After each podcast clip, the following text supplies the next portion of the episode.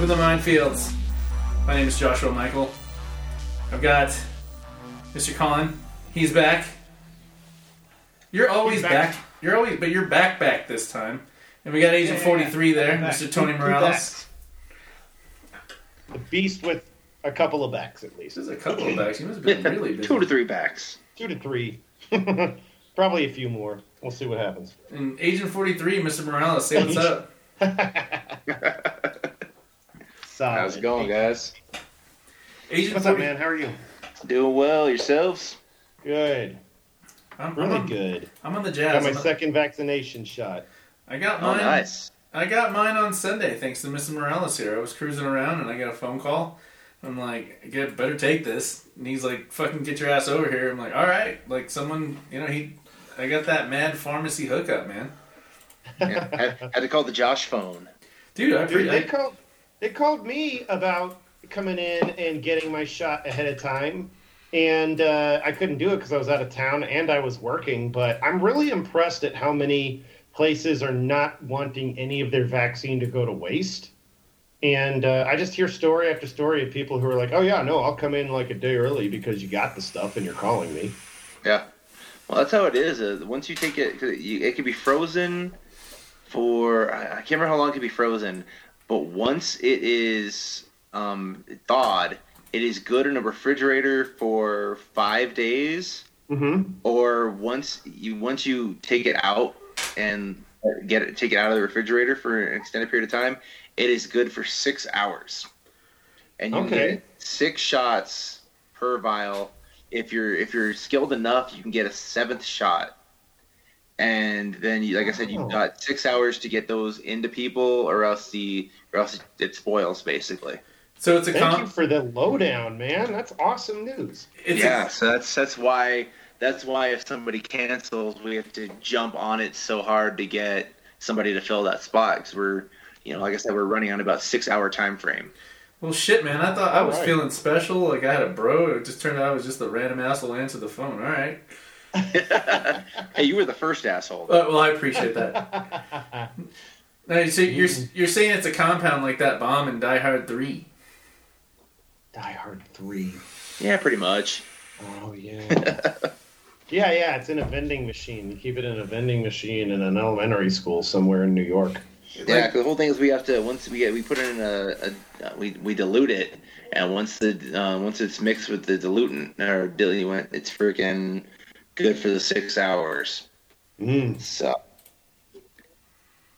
I still got to schedule my my second one. It I, I felt fine. The only thing that happened to me was my arm was sore, and then we really just got to like not really hurt it, but just work the muscle out, and it'll be fine. You really don't have to like spend the next couple days like having it hurt, and just kind of work the muscle, and it'll be fine. Yeah, first shot's not too bad. Second shot's kind of a it can get it can go anywhere. Like uh, I had some body soreness my first uh, my second shot. My father freaking um, when he had to take like half a day off of work because he got some flu like symptoms, and my mom freaking she went gambling that night. she was completely fine. So it's totally just kind of how your body reacts to it. It made her feel lucky. Is that what you're saying? Dude, she won like five hundred bucks. Well, God I'm, I'm not saying I'm not I'm not saying it's what you know it helped, but I'm not saying it didn't. What was she playing? Dude, Tell, please tell me your mom's like some hardcore card shark playing like blackjack and shit like that, man. like not some like No. old ass Puerto Rican lady at the fucking like like slot machines. Like she's fucking Goddamn it. throwing craps. No, she is totally that old that old Puerto Rican lady on the slot machine. This is her day. You couldn't have done any more on the nose if you tried. I don't even met her yet, man. Yeah. Uh, I've only ever hilarious. done so well. I I made I don't know. I, I I did okay playing the Alien licensed slot, uh, but not in the same place. Like I, I played at the Hard Rock one time here in town when I was doing a commercial there, and then I used to play it at one the place in Norman, and um, that's where I made some money on it. But like I played it at a couple. Like if I'm doing a commercial and we're do we were doing a casino related things, then I'd play that game, and I would I, I made money one time, but I could never make money on it anywhere else. So I don't know what the deal is. Obviously, it's gambling, so the statistical probability is it's not going to work out. What are you Yeah, talking there's your counting cards, Yeah, like the pros. Like the pros. Speaking of pros, you guys keep talking because I figured out a gimmick of how because we always have a good gimmick to start things out, and we got to have a question of the week. Now I sent this photo to Mr. Colin the other day, and his response, immediate response, was that is suitable for framing. Oh, dude, yes, that is a killer paint. Is it a painting That or is is it like a? That is a painting. I'm sending it to all uh, both you guys again. Well, Tony, I'm sending send Yeah, it to you thanks. yet. I'm sending it to both of you guys right now on our group Facebook chat. Oh, okay. I And- was hoping everybody's going to hear my dingy little ringtone, but whatever. And the gimmick and question of the week: Which one you picking in a fight? Like, like the one guy. I feel like you, like you, you could pick one of these dudes And to have your back.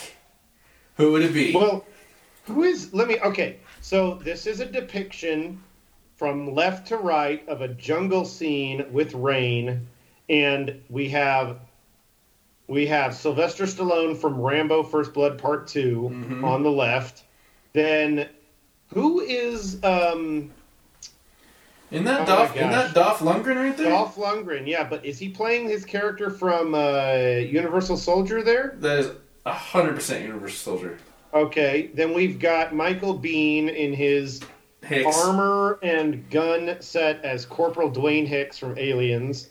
Who is this though? I mean, what guy is is that? Jon Bernthal? That is Bernthal as the Punisher. okay, Bern, Jon Bernthal as the current Punisher, the Netflix series version, and then we've got Arnold Schwarzenegger, titular amazing badass in his Punisher. I'm sorry, as his uh, Predator.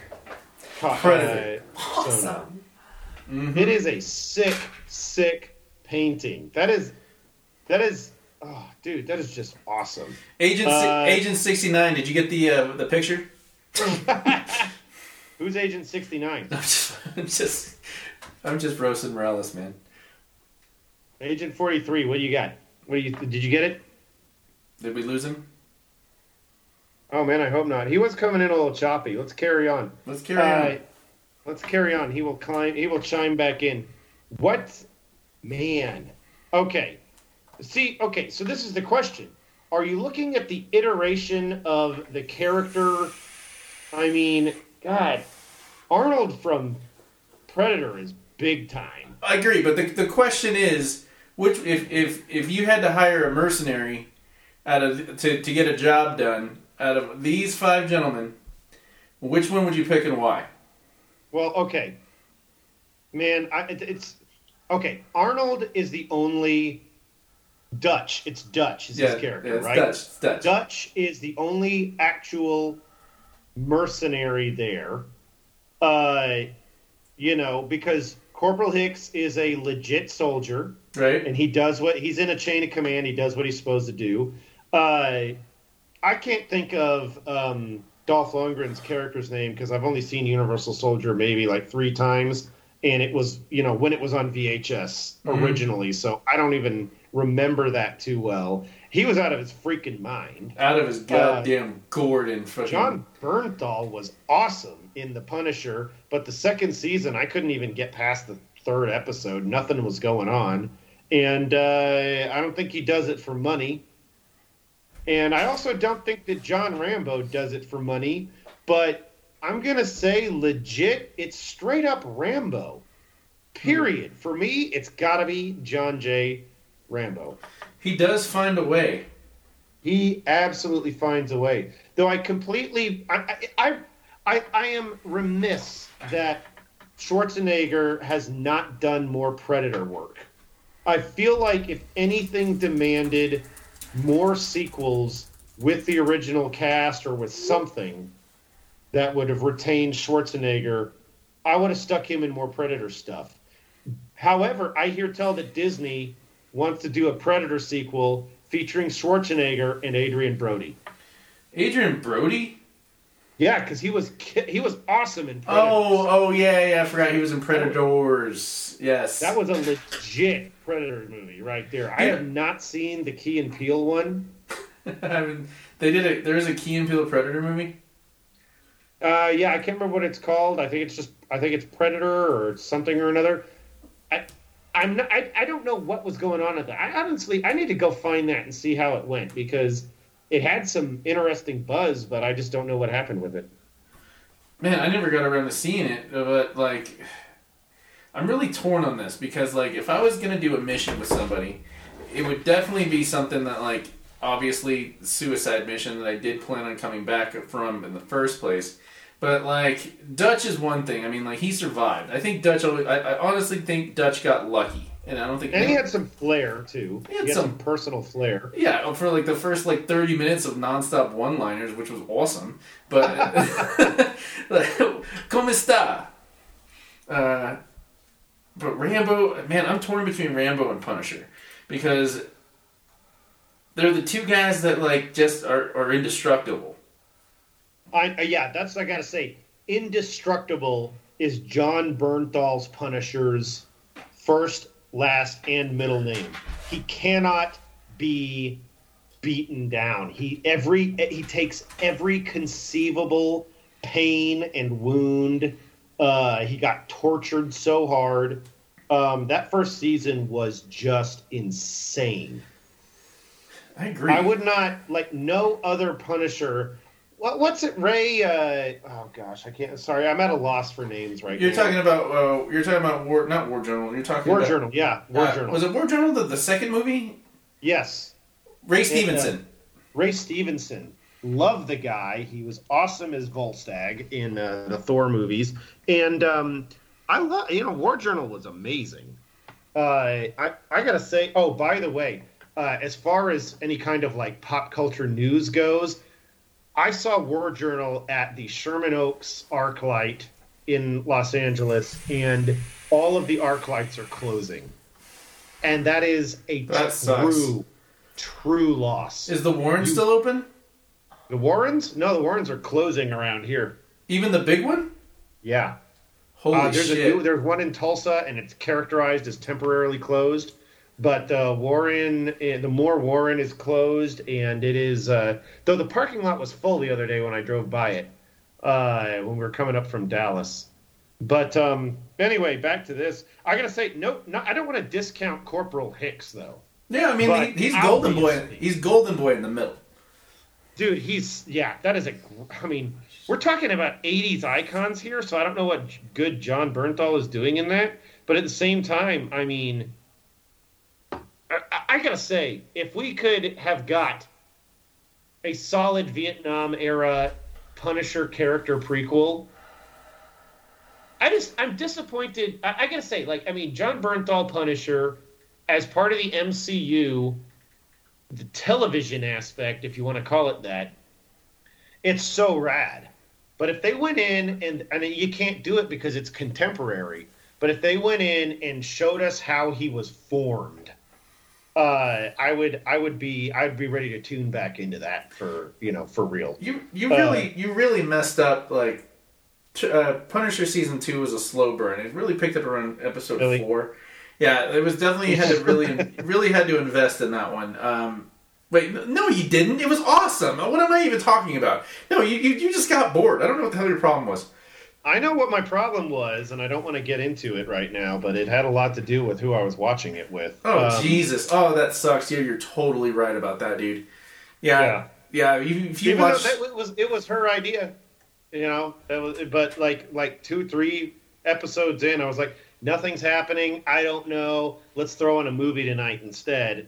And uh, so yeah, I got away. If it's if it's good, I'm glad. But you know, it didn't come back for a third season. So yeah, I don't know. Dolph Lundgren. I, I mean, God, I love him. I'm so I I've got Creed one and Creed two, and I'm looking so forward to watching them. Uh, I don't know if I'm going to get to do that with uh, current girlfriend, my M- Miss Maggie, but um, uh, yeah, man. I mean, you and I, I started it because I was watching hella Rambo movies while working out last year. I'd just have a Rambo movie on in the background and just lift all day. And like, that's where it's at, man. We went on a massive Rambo tear. We did a long box minefields on Rambo. That was a good ass week. Cause remember, like uh, you Yes. were talking about it like crazy, and I had one of those Uh-huh. witchy moments where I went to Walmart, and all of a sudden my eyes get drawn to like the the Blu-ray set of all five badass movies together. Man, it was.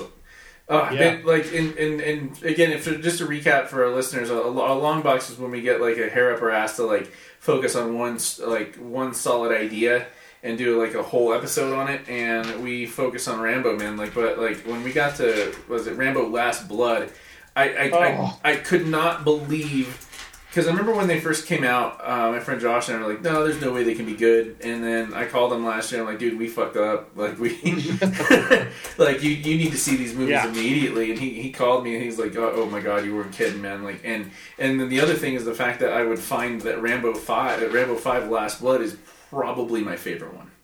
It was nuts, dude. I gotta, I gotta say, like when I was a kid, you had like the Russians. That's the bad guys, and so it was like to me, you know, you get out of, uh, you get out of the the collapse of the Soviet Union with James Bond and you know whatever else, and it was like there's nobody to concern yourself with unless you're gonna make the bad guys the Iraqis because that was the '90s, and like. Then it was like, well, what are you going to do? Drug dealers, and that's exactly what they did. Yes, Because it was a hot button issue. You weren't going to get somebody to go beat up people with a knife and a machine gun and all this stuff in like gang infested Los Angeles or something. That just wasn't what you did. But then the uh, the the circle was complete with Rambo in Rambo Five, let Rambo Last Blood with him having to deal with a cartel south of the border who who captured his niece and put her in a whorehouse and got her hopped up on I don't know what it was, heroin or opiates or something like that. And Didn't like matter. it didn't matter. It was a horrible thing to do, and we've seen that plot before and stuff. Uh, but um, good lord, I mean, what a it just you you, you never saw you, you saw movies where Rambo was exacting a righteous revenge. I don't think necessarily in the first Rambo in First Blood, but that that, that was the case. But like you know, Rambo First Blood Part Two and Rambo Three Rambo 4 was astonishing. I've never seen more people explode in my life. Uh, 50 cal, like the 50, 50 cal, cal. the 50 That's cal you have melee. to know. My brother, or I'm sorry, my, my, my son, we were looking at uh, we were looking at trailers. He's uh, he's really excited about these Kong and uh, Godzilla movies right now. So we watched uh, we watched a, we got to watch about half of Pacific Rim today. He was into it, and um, then uh, we were talking about different uh, caliber machine guns and what they do to to things. And uh, I was like, I'm not I'm not gonna show him. I'm not gonna show him any any scenes from from uh, Rambo for. Uh, there's just no way. Why the hell But- not, man? Let him see Dude, that it's shit. just not his thing. He's not. He's not there for that yet. I was like, dude, you want to see a trailer? Because I was telling him we were talking about like whether or not a monster movie is action or is it supposed to be scary? And we were talking. I was like, dude, because blah blah blah, aliens. And he was like, "Is aliens? You talk about aliens an awful lot." And I'm like, "Dude, it's one of the greatest movies I've ever seen." And I was like, "I want to show you the trailer." And he's like, "No, I'm not ready for that yet." And I'm like, "Okay, dude, I know you." He's he's a little bit concerned about the scare quality there. I'm like, "Man, you know what? You're going to be down to do this like next year, I guarantee it." But uh, he, he didn't even want to watch the, the trailer? he's that's the thing is he doesn't remember that I've showed him the trailer in the past because there was one week I I, I had him a long time ago where we would uh, we were driving around and I told him the plot to each movie while listening to the music from that movie. And it's just he doesn't recall some of this stuff because he was a little bit younger. And I don't want to say how old he was at the time but like he's aware of the concept behind it. But uh, at the same time you know when you pair the editing, the performance, the special effects, the music, the stuff, when you put it all together, that movie is a masterpiece, and it uh, it it it can absolutely frighten you if you get it, let it get into your head the right way. So anyway, I don't know, dude. I mean, I, I got to say a lot of good about Corporal Hicks, though I'm uh, after some stories I've heard from other props persons uh, that worked with Michael Biehn, he does not seem like the kind of person I want to be around at all. That sucks. Yeah, and it though. Let's Yeah. uh let's pause and call, call Morales again, okay? Don't Yeah, don't, for real. Don't stop Uh, here recording. We are. We're back. Agent sixty nine is back. He had some technical issues. Did you get the did, did you get the uh, did you get the photo there, brother? I did get the photo, yes. Now the, the, the question of the week is that you send into Colin and Josh at mindfieldscomicpodcast.com is if you were on a caper, which one of these five gentlemen a caper? a caper. If you were on a caper, well, it's it's it's the perfect word. I mean, Who's your getaway driver? that's a get. It's a great word. Oh, these guys are not getaway drivers. No, this is this is if it's a like well, caper caper insinuates whether or not you're doing something for good or bad, but it's still capericious. Capri- capricious. Capricious. capricious. I like that. Capricious? Capri- no, maybe I don't know. Capricious. It is Capricious. capricious, but I don't think that that has anything to do with capers. It does now. We walk through minefields, goddammit. there you go. Yeah. All right, Solid. so the, the question. Okay, so uh, uh, we both landed on John Rambo. Morales, I don't know. what have you got? I don't know. Punisher's pretty badass. I mean, if, you're, if you had to bust out, you had to bust out of somewhere crazy. Punisher might be my go-to. That's a good. You know, he he never failed. I mean, like he did rip those guys' eyeballs out. Plus, he's been played by Dolph Lundgren previously. Oh, dude, that's two Punishers on the same page, isn't it? I forgot is. about that. I've got that movie on DVD. I've got it on It's VHS. so epic. It is so epic. So I mean, Mm. I, wa- I remember watching it on uh, VHS when I was a kid.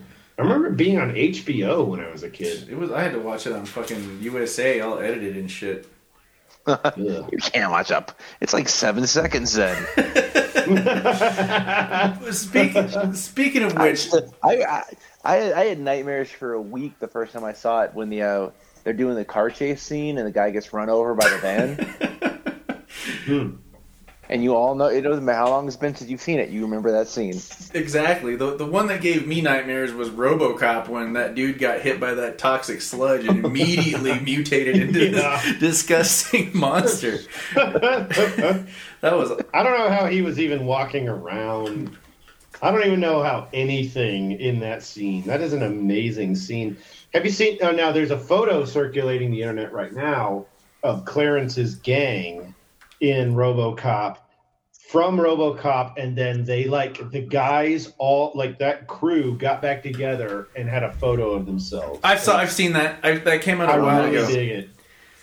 I dig that. You, you know who I always thought should have been part of Clarence's gang was the guy. He was in a super big punk rock band, and it escapes me because I was never that big into punk.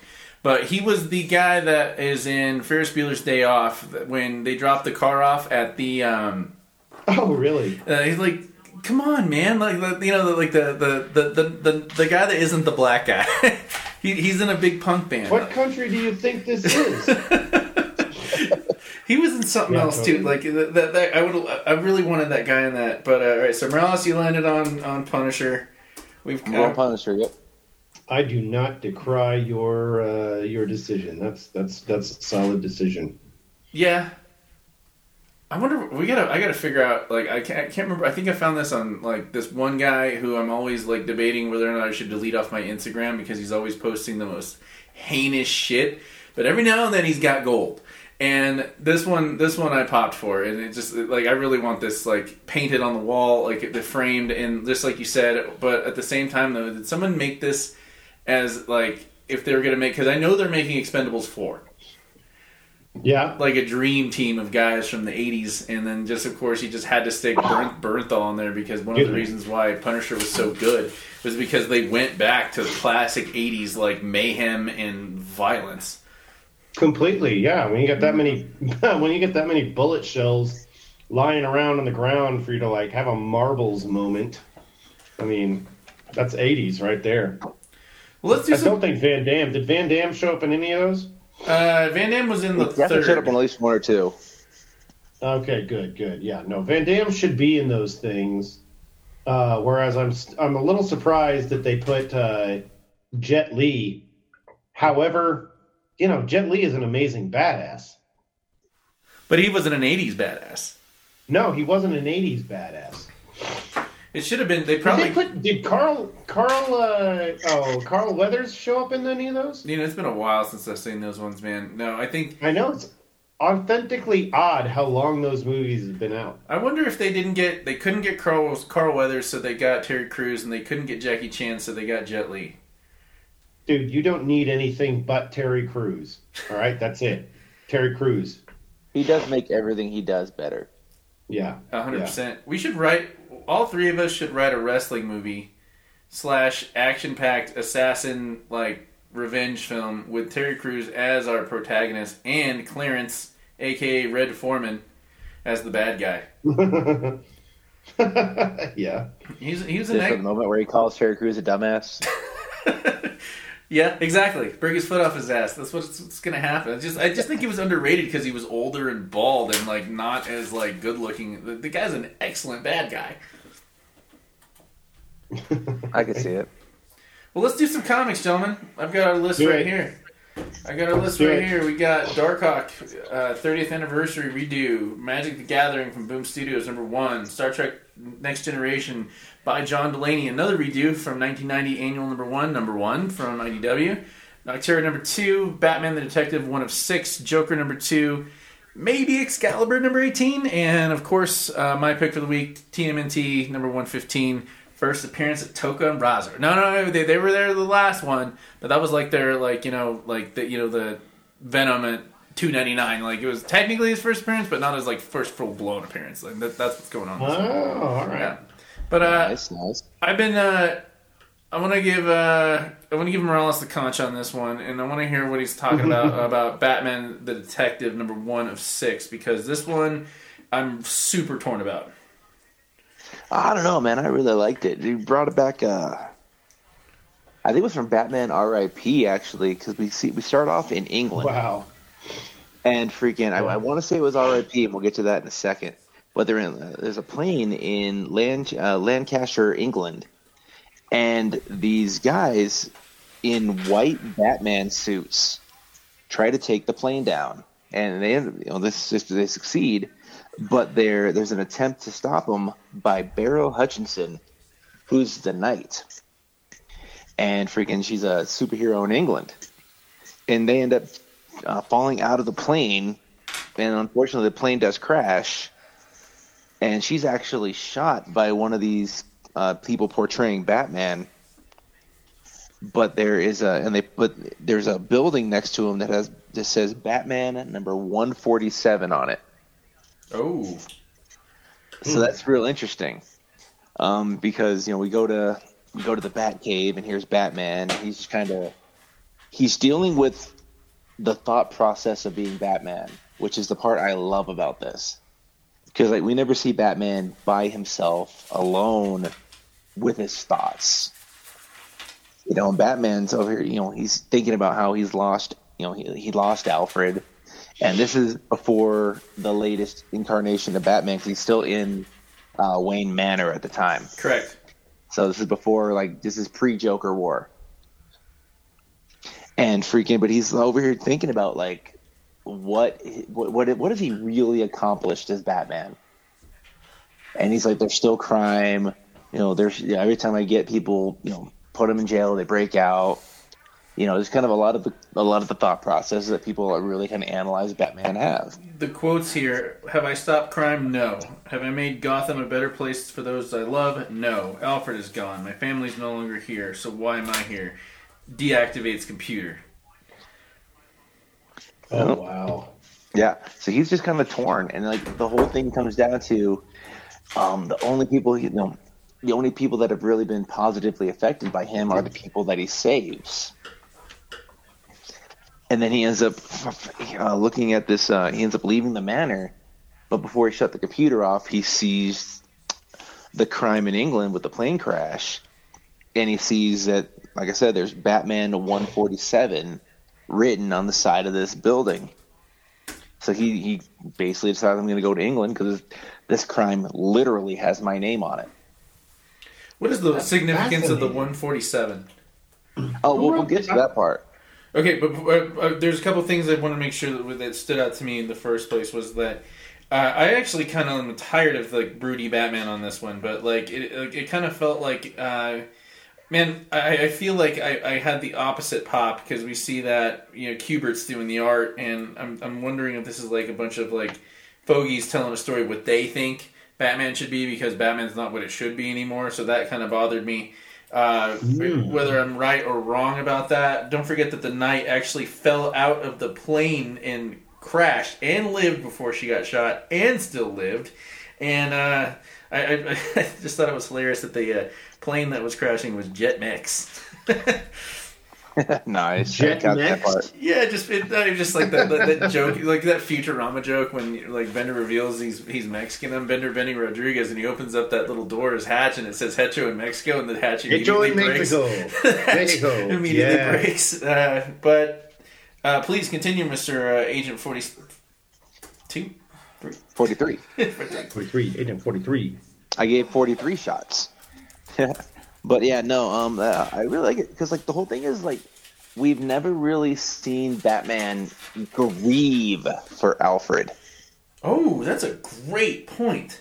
Yeah, he's. I mean, he's. It's been mentioned, and like you know, they even brought him. They brought back. They reanimated his corpse in Joker What? War. That sucked. That that hit hard. Gross. Ridiculous. That hit Yeah, hard they on that one. Yeah, they reanimated his corpse, and then he came back for like a scene or two at the end of Death Metal. For like, uh, I think it was like one or two pictures of him, and like again as a corpse because at that time Bruce Wayne was Bruce Wayne had the uh, the Black Lantern ring. Oh, yeah, yeah, yeah. All right. So like we'd seen a little bit of Alfred since, but like we've never really seen Batman like in his thoughts, like thinking about Alfred and mourning Alfred, and this is kind of like the first real take on that. So I thought it was pretty appropriate. Um, so he ends up he ends up going to going to England, and he ends up finding he ends up going to where the plane crashed, and he ends up running into the Squire, who is um, the sidekick of the knight. You know, and, and they're kind of bantering a little bit, and Batman is looking for clues, and they make fun. Uh, she makes fun of his gloves, and he talks about the gloves are because the temperature has been dropping to a natural a natural increments from the moment I arrived, and you, you kind of think like Batman's just making a joke because oh they're gloves and his hands are cold. But Don't- you're like Batman really doesn't joke. So you flip the page, and you find out that um, Gentleman Ghost is actually behind the Squire. And we're, we're trying to figure out a little bit more about Gentleman Ghost, and turns out he's here because he basically feeds off of fear. And you know, 146 bodies were found dead, and their last moments were terrified because they were in a plane crash. Okay. Yeah. So he ends up and he ends up going to Batman and grabbing Batman and sticking his hand into Batman to feel his fear and to talk about what kind of fear, you know, what what scares the Batman. Talking about how you know he basically fears letting people down. And then Batman, in like true Batman badassery fashion, literally pulls his hands out, the hand out of his chest, and starts punching the ghost, gentleman ghost. This is when I popped. You know, and then we, we come to realize that these gloves were actually a gift from John Constantine um, because he won him in a card game with a demon because he cheated because he's Constantine. Mm-hmm. and then he get, he ended up giving them to Batman because Constantine, at the end of the day, isn't a fighter. He doesn't like getting his hands dirty like that, and Batman has no problems doing that. And for anybody who's like a big Constantine fan, it's like, well, fucking course he did because Right. he's Constantine. And when's the last time Constantine legitimately threw a punch in a fight with anybody. Or did something nice for somebody. yeah, or did something nice, or something nice for absolutely no reason. I But nonetheless, G- Gentleman Ghost ends up leaving, and then they they go to the hospital, and Batman's like, you know, I'm gonna go visit Squire to, or visit the Knight to get information, and like Squire, quick as a whip, is just like, or you could just go to see how she's doing because she's your friend. Right. Uh, the the uh, before the page turn, just the uh, the the look on Batman's face as he utters, "I've had enough ghosts haunting me." And love, he's seeking closure on this one. It's not just justice. It's not just some personal vendetta. He, he's looking for some closure here. He's got to sew some wounds, and then also we cannot glance over this epic bat cape trench coat he's wearing with gauntlets. He's got like the almost like the Spidey Noir like goggles on, like a, a cross between uh, a little bit of what we saw in uh, Last Knight on Earth, and then of course Batman and you know Justice League, Snyder Cut or not. Uh, I'm popping for for the look on this man. I, I, I love it. That sounds cool. Yeah, no, it's badass. But yeah, so we end up going, and um, Batman ends up visiting the Knight in the hospital, and like Knight, like Knight's just kind of happy to see an old friend. It looks like, and she's like, you know, she, he's she's like, I met Squire. He's like, I met Squire, because the Squire's new. Because if you, if I remember, if I remember correctly, it's Batman R.I.P. The Knight was actually the original Squire, and there was another Knight that actually died in the uh, in the storyline. I'm not, like I said, I'm not quite sure if it was Batman R.I.P. or not, but I'm pretty sure it is. I'll look it up.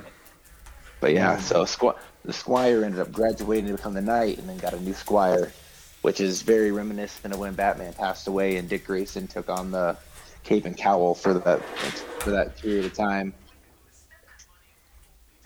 But like, the Knight's basically it's like you know, so you know, did you impress her? And you know, Batman is just like, I don't know what you're talking about. And then she's like, Come on. And you know, Batman just looks at her and kind of smiles a little bit and she's like, I did punch a ghost. and she just kind of looks at him. She's like, There it is. That's what I wanted to hear. You know, so they're talking about you know the crime scene and whatnot, and Batman's talking about um, how his you know he's got his computer kind of putting stuff together on the uh, on the passenger list, and then he talks about how the AI is Detective Hostiles, and we turn around and the group of Batmen in the in the white bat suits are storming the hospital, and Squire by herself, and she's got to be early teens from the look of her, is just ready to fight all these guys by herself. And then Batman just kind of calmly puts his hands on his shoulder and is like, "It's okay." And he's like, you know, I've got a whole lot of frustration. He's older. You know, he's like, I'm not. You know, I don't heal as quickly as I used to. Step aside, Butch. Yeah, you, you, yeah, you never, you you don't attack. You don't you don't attack people in the hospital. No. So he just ends up kind of going to war with these guys, and they end up falling out of the side of the hospital, like from like the second story or so. Yeah, looks like it's about the third story, fourth story.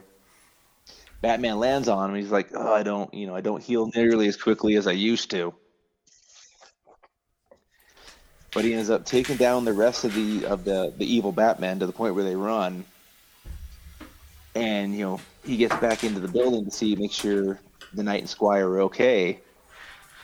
You know, and she's like, "Are you are you hurt?" And he's like, "I'm fine." He's and she's just she quickly responds, "You know, you don't look fine. You look like you need a hospital." But look, hey, we're standing in one. How convenient. And we see that Batman's got a rope hanging out the side of the window. And you know, what's it? And Squire's just like, "What's at the end of this cable?" And Batman just responds, "Hopefully, answers." So as they're pulling this guy up, the computer beeps that it's done, and it turns out that it's a hundred percent match. So first off, the 147 on the building was 147 people that were supposed to be killed in that plane crash. It's 146 because the Knight survived. And se- secondly, we find out that every single person that was on that plane was somebody that Batman had saved at one point or another. So they're literally mm-hmm. trying to erase all the good that Batman's done. And I oh, thought I I popped hard when I read that. That was some 'Cause serious the last chills. line, yeah, is that somebody's trying to undo all the good I've done. Hmm. So we're left with the question of who's trying to undo all the good that Batman's done over the last, you know, 80, 90 years at this point. 80, 90 years. Well, we Yeah. got to do some armchair booking on this one, man, because like we've got a lot of different factors here. First off, we have a true blue, dyed-in-the-wool detective story here. Batman is completely out of his element. He's not in Gotham. He has very little resources. He's got his, you know, his away suit on. I know that that might not seem to a lot to a lot of people, but the away suits are always a big deal uh, in any cartoon or any book. Uh, and we we got that chill, like you know, you popped, man. I got chills, man. I got serious goosebumps. I'm like, he, some of these, but we've got a supernatural element they're already introducing. We've got the Yep. we've got the element that uh, Knight is already like, how many, you know, how young have you sent them out there? I mean, like, you know, uh, we've got uh, what's the word? You know, uh, long lost friends. We've got people trying to dress. You know, like I mean, they're literally. I mean, if you think about it, these evil Batman are trying to be the antithesis. They're wearing all white. Yeah. They're like the, Mhm. the like the Okay. white knight as it were. You know, but it's like, you know, why why would they why are they trying to undo all the good Batman's done? You know, who would be that diabolical and why is it Hugo Strange? All right. or or like a long lost relative of Alfred. Something you know, like I would be pretty pissed if We my- are in England. We We, are? are in England. Good point. That, that's that's the best I can pull out, man. Because like we already got the, we got the mourning there, just like you said. Like maybe you know we, we see Batman mourn for truly the first time. Maybe we get to see some some people that we don't know that we should know already mourn as well, and why they'd be pissed. I mean, like, uh, I mean, the mourning is already like when we talk about like Joker. Uh, you know, like someone's little brother got killed. we blood needs to be uh, spilt. Yeah. If I remember correctly, I think Alfred had a niece at one point or another. Yeah, Perhaps she might be involved. Well, that you know, it, we we uh, we're probably going to be right in more sense than the other, but at least uh, at least at least it's fun to like have a comic book where we're actually speculating as opposed to like whether or not we're excited to buy it or see it next week. We're actually like, ah, I really want to know. this is like this is going to Yeah. weigh on me. Now it's interesting to think of, you know, how many times we get a detective story or a Batman story where Batman is really playing the role of a detective. Like normally it's Anymore? hey, yeah, No kidding. it's been a while. Like if they could do it like where they, you know, we're following clues and trying to pe- put the pieces together, I am down. Well, we'll see. I'm just happy Kubert's back, man. He's one of my favorites since I was a child. Mm. Colin, give us the next one, brother.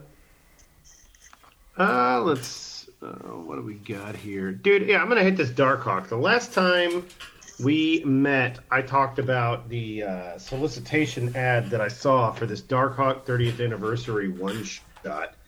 Um, it's called Darkhawk Heart of the Hawk number one. I don't think this is the launch off point because at the tail end of this, there's a one page that said says coming later this year, Darkhawk soars again. But uh, dude, this was literally the best love letter to Darkhawk that I've ever seen.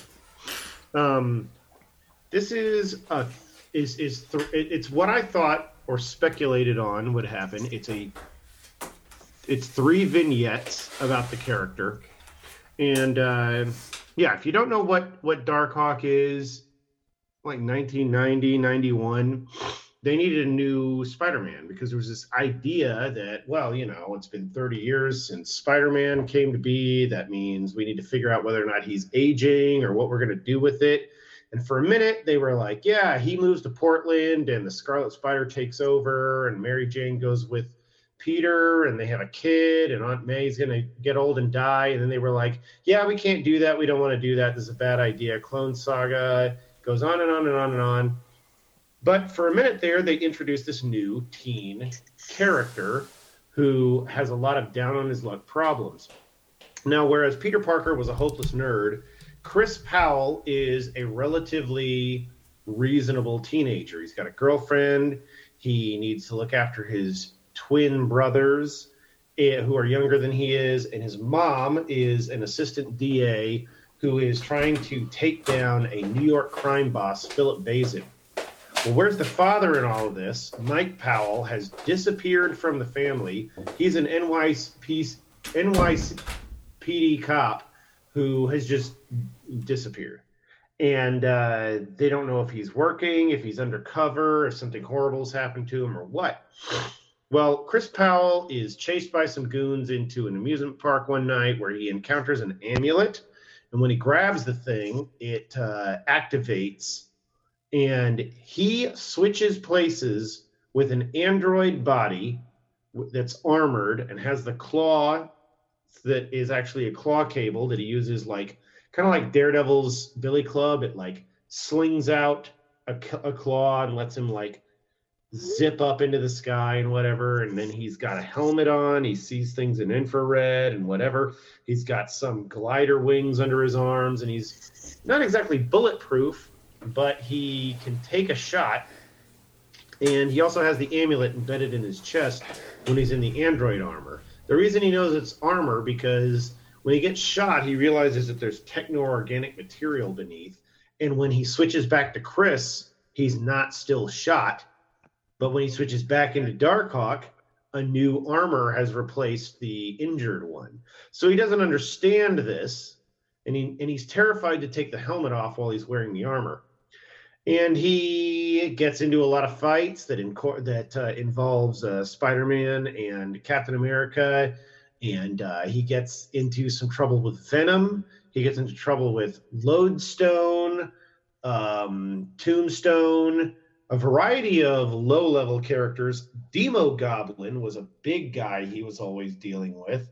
And uh, of course, he's using this vigilante power he's developed in an effort to find his father and encounter and to try to take down Philip Bazin.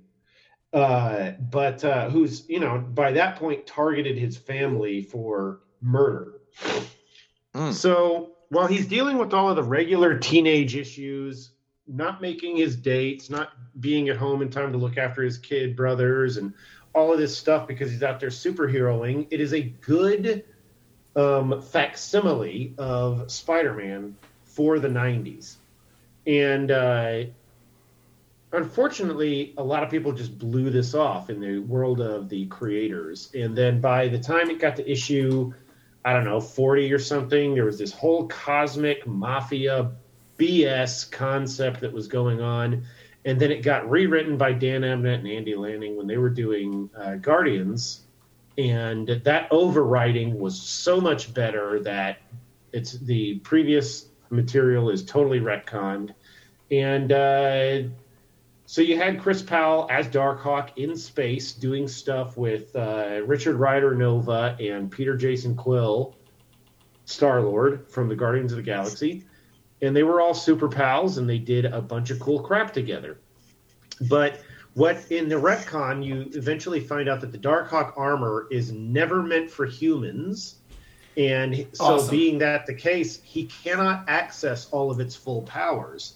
But he starts experimenting with it and discovering that there are very there are varying uh, capabilities that he's not familiar with to make it like a super weaponized system on par with like War Machine or uh, various Iron Mans and stuff like that.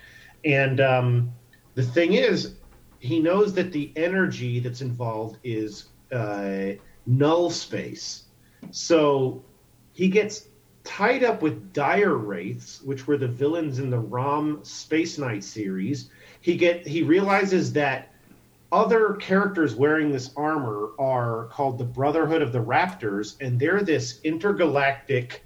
Um, they're this intergalactic secret society that are finding their way into the court of every interplanetary government. So the Shi'ar have experienced things with the Raptors, and of course they rep- appreciate it because they're bird themed. Uh, you know, like the Spart- Spartax um, the like I don't know if the Brood necessarily, the Kree, the Skrull, all of these people have had advisors from the from this secret society, and usually they're coming in like worm tongue from the two towers, suggesting things, pushing things, maneuvering to get something to happen, and it's all to their benefit ultimately. So when they realize he's got one of their armors and they're like, You're not supposed to have this, they all come after him and it's all a problem.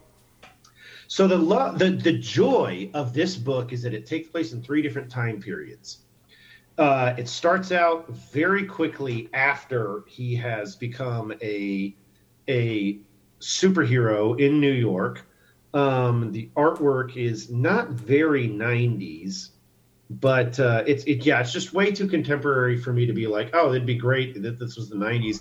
They didn't even go into the like tricolor pixelations or something. Like whenever you see all of these other things like the Dark Hawk or the uh, Daredevil anniversaries or you know, whenever people are like reminiscing about stuff and they go into, they show you the pointillation technique from the old color, the old like tricolor aspect of comic printing. I, I was really hoping for something like that, but they just blew it off completely.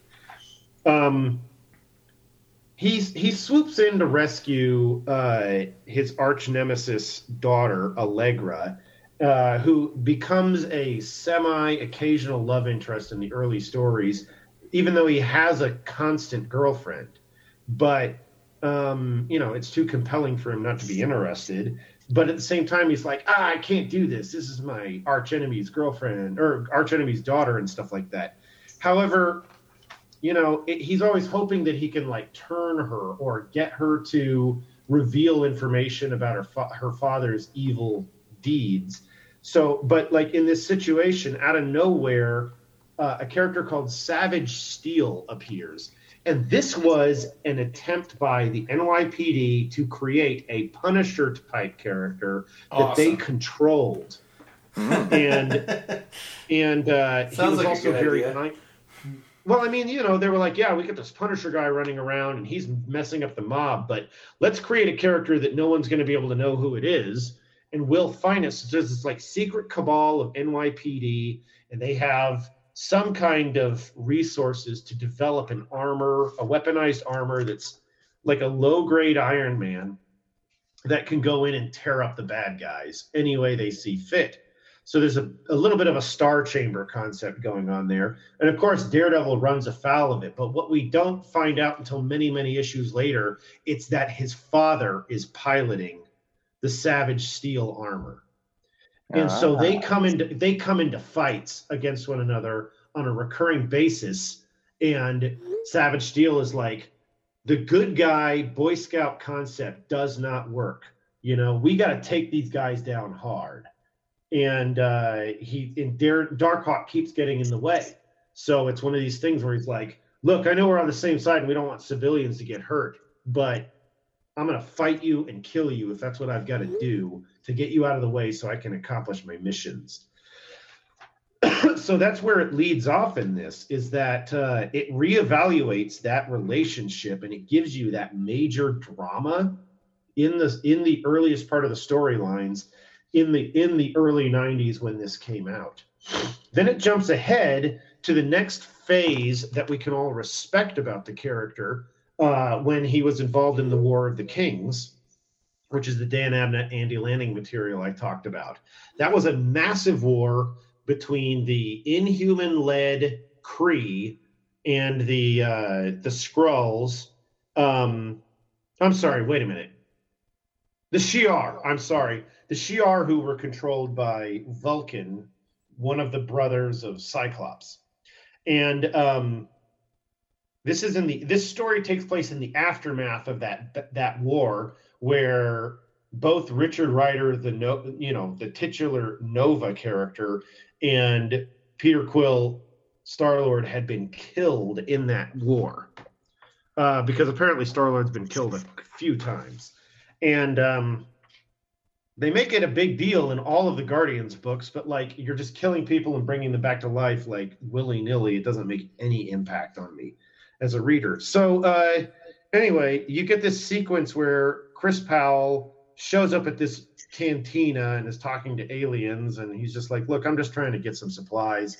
and uh, though he's looking for trouble, and he realizes that there is a brood nest hiding in this place. So he gets into a fight with them, and he beats them down, and then he realizes, you know, he's and his whole concept is like, we can't let the brood take over everything just because everybody's weakened right now. But then he then I didn't expect this he gets to a point where he, where he's talking to the uh, what is it called here? Because I'm not terribly familiar with this material. When it when it gets into that time period of him, he's getting the data song. So the armor is talking to him from null space, and it's giving him information through memories of other Darkhawk armors. And he's also getting his own memories back. And it's like, no, you got to make sure this wall doesn't collapse, like you didn't let it collapse when you fought Savage Steel.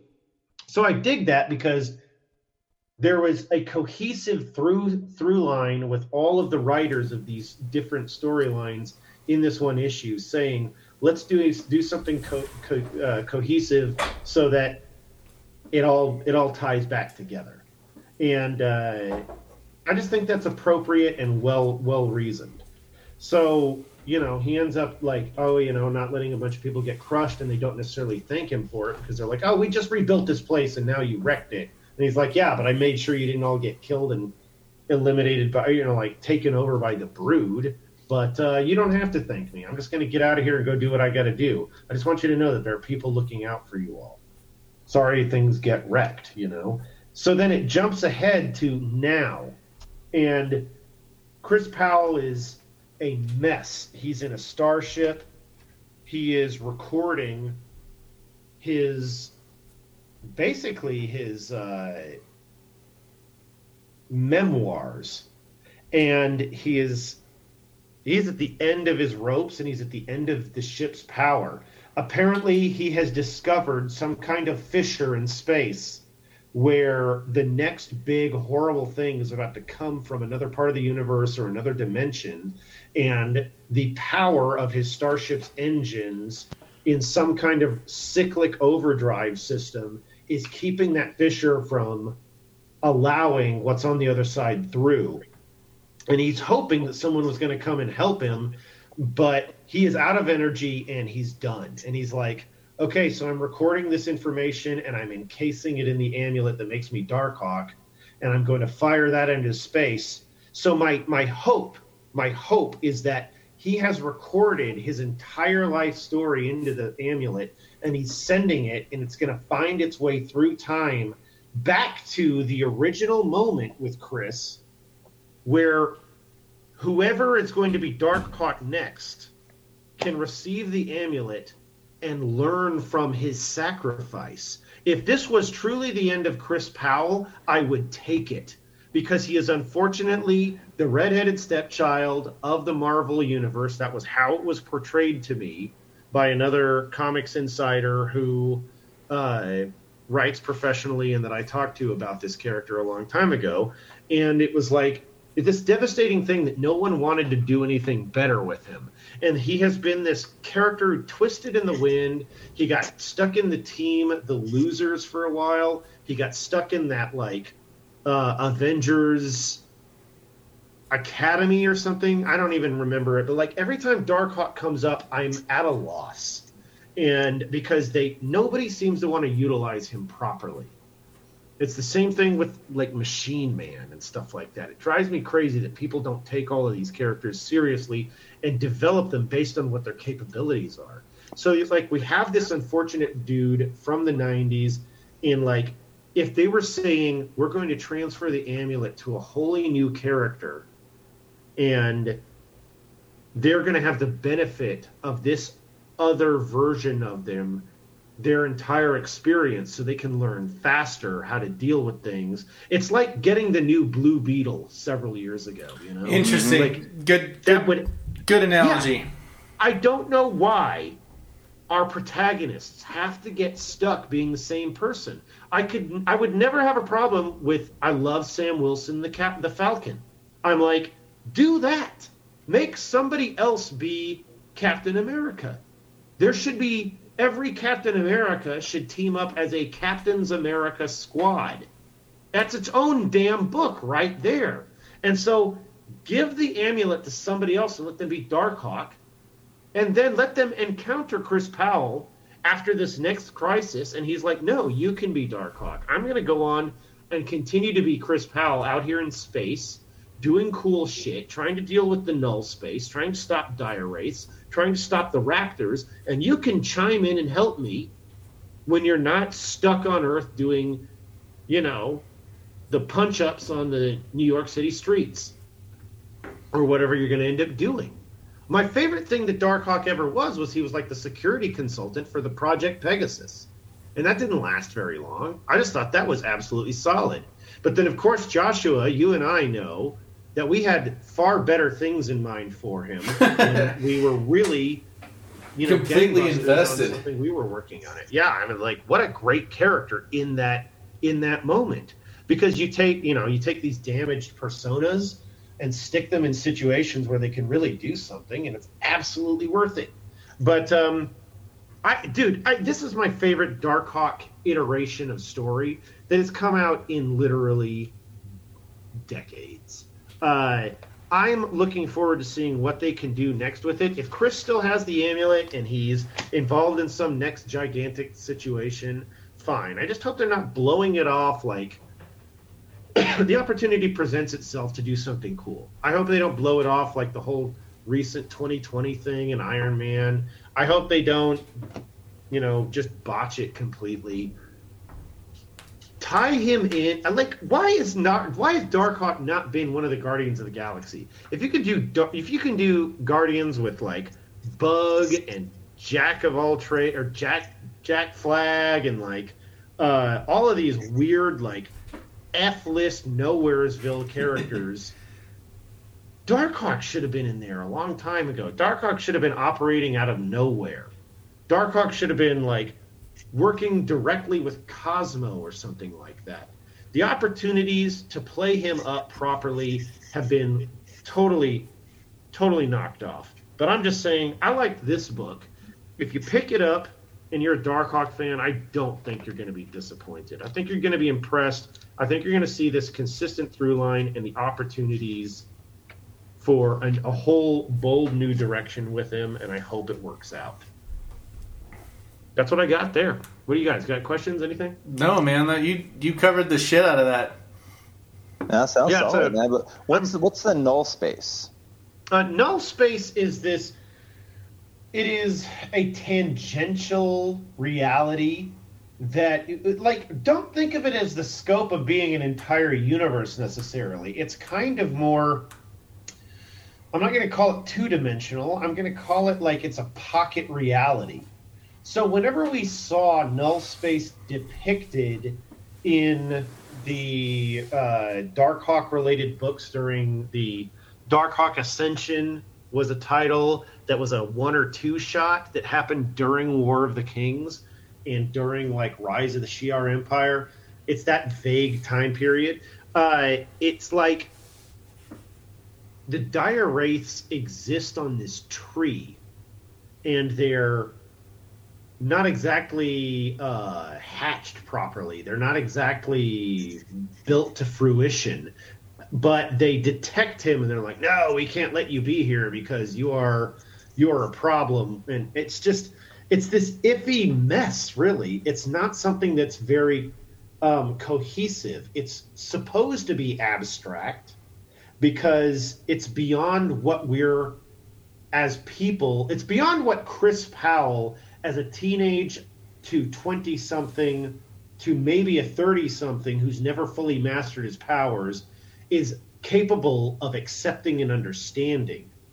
But he's there and he's stuck there until he's able to be retrieved or he finds his way out. It's it's it's basically a MacGuffin in the story when you get a dreamlike state or you get somebody who's in a coma and they have to find their way out through a metaphor. Right. So null space is Null space is also something that I think they return to with some frequency in the ROM Space Knight comics. That I'm I'm trying to pick those up and see what I can ascertain from them because that's another weird thing. As a toy license that came to Marvel, they would occasionally be like, "Well, let's see if we can boost sales by sticking the X Men in an issue or something." Like, what the hell are the X Men doing in a Space Knight book? You know, the Space Knights of Galador, and then you know the Space Knights never get their due because if they're an existing like peacekeeping force, then I feel like they would recur. But every time anybody launches that title, nothing it never gets past like issue three. Though wow. I did appreciate when there was a Space Knight in the Annihilators, uh, very short-lived book incorporating like Ronan the Accuser, Silver Surfer, uh, Beta Ray Bill, and um, a couple other guys. I can't even remember it now. I have to go back and revisit it. It was it was cute. It was a cute book. Oh oh, uh, Gladiator of the Shi'ar Empire. It was like a it was like a cosmic Avengers super force bunch of like omega level baddies bad like badasses doing good guy stuff in space. And like there was a galador space knight. So it's one of these things where the dire wraiths were the villains in the rom book. So to get them paired into darkhawk it was like dude you guys are really going out there and appreciating cosmic marvel and all of its possibilities. How did we let So- Beta Ray Bill slip number one slip by us from two weeks ago? What there was a oh dude i don't know i gotta check into that Yeah, I can't believe. I thought Beta Ray Bill was in trouble recently when Thor yeah, but took there's Stormbreaker from, from him. from the pages of Donny Cates, Beta, Ray- Beta Ray Bill. Cates. Good stuff. You know what I did not do when I read this book? I just got into it because I was excited about it. I'm going to see who is attached to this. Oh, there you go. No wonder that was so good. We've got uh, we got the second the second vignette in this story is is written by Dan Abnett. Nice. Hell yes. All right. Absolutely hell yes. Uh, yeah, this was this was this was I'm just glad to have it. This is really good. I got two. I got two. I want to. I want to Do it. just briefly go through.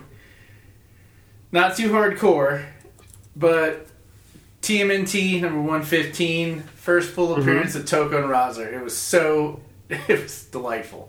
uh, Bebop and Rocksteady crush a uh, an underground uh, punk rock show, and uh, you know they're, they they take over. They want to play the they want to play their instruments. I mean, they really. But while this is going on, uh, Tokka and Rahzar are going crazy. But they're also babies. They like they really utilize the, the story from back in the day. Like they're babies, and uh, uh, the one person that can help him is in the hospital, and Leo's like, put her put her on Facetime. They're trying to grab a phone to get this girl who's in the hospital to calm these guys down, and it's it's a knockdown drag out. And while it's happening, Bebop and Rocksteady get challenged to a. Uh, uh, a, a rock off. you uh, you guys leave forever, or if you win, you guys can play at the club every day. and but enough to distract them to, to calm down Tokka Rahzar. And but the thing is, is that they are probably about two stories tall. Oh wow. They are two stories tall. The artwork is phenomenal. Uh, it, it- a lot of fun. But I wanted to go into Joker number two, man, because I, I, I TMNT was my like the little the twelve year old in me was happy with this one. But Joker number two, how hard did you pop on this one? It was pretty solid, man. Freaking it's it's a great continuation and it's another in depth like psychological look at a at a mainstream character in Jim Gordon, you know? So, like it's it, it goes to another basic thought process of if we just killed the Joker off, there'd be no problems. I'm I'm armchair booking this in the beginning, man. I'm thinking this is gonna be Gordon Swanson on this one, man. I don't know. I, don't- I, can't. They, I mean, they just killed off Alfred. I can't see them killing off another major Batman. Uh, you know, part of the Bat family. From from a uh, from a Booker holding the pencil sense, is it a terrible idea to do that? that quickly, I would say, yeah. Uh, Freaking just could because you know you can't do if if it like the more you just uh, kill people off, the less impact it's gonna have. Well, Like when, the fact that Alfred still hasn't come back, and it's probably been what two, three, two years. two and a years, maybe? So it's been about two and a half years. Yeah, and I mean that's that's amazing. I mean, even the little bit we talked about earlier, but then bringing him back in like zombie form. ish. That wound is still like- fresh.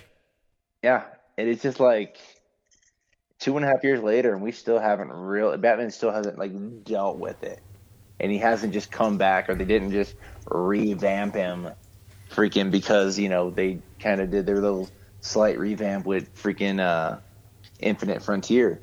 You know, I totally expected him to like wake up the next morning and there's Alfred with his toast, Right. and there, there was no Alfred, there was no toast. What the brother going to do to get some toast around here?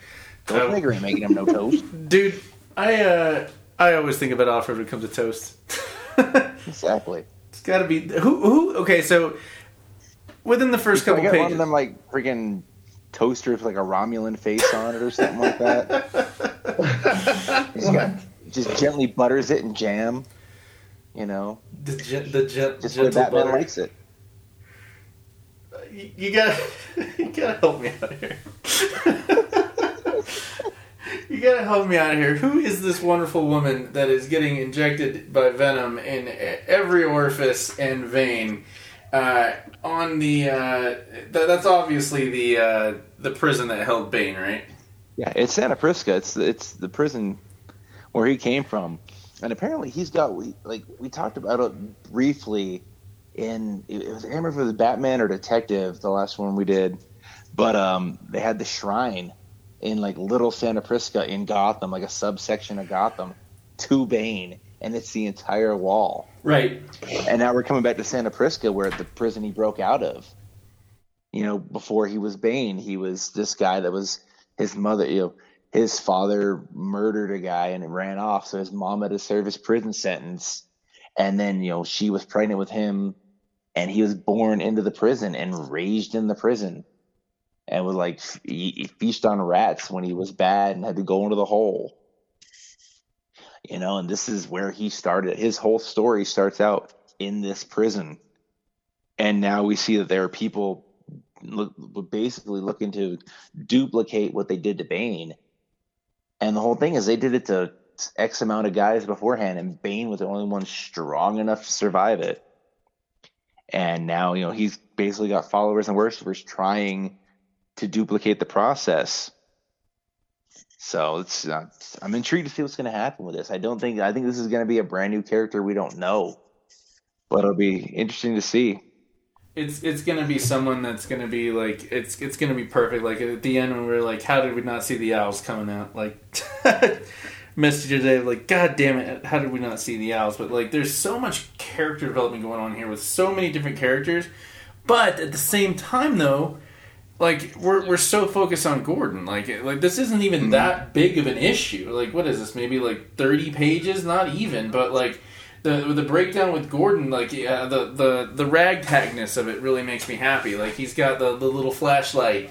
Uh, out of his apartment door, and you know Batman shows up. Hey, it took you long enough. He's not your most effective signal, Jim. And like he brings him in, and and uh, the reason I'm thinking like Swan Song here is because this is uh, from everything I've encountered in stories like this, this is like the old grizzled vet. Do I?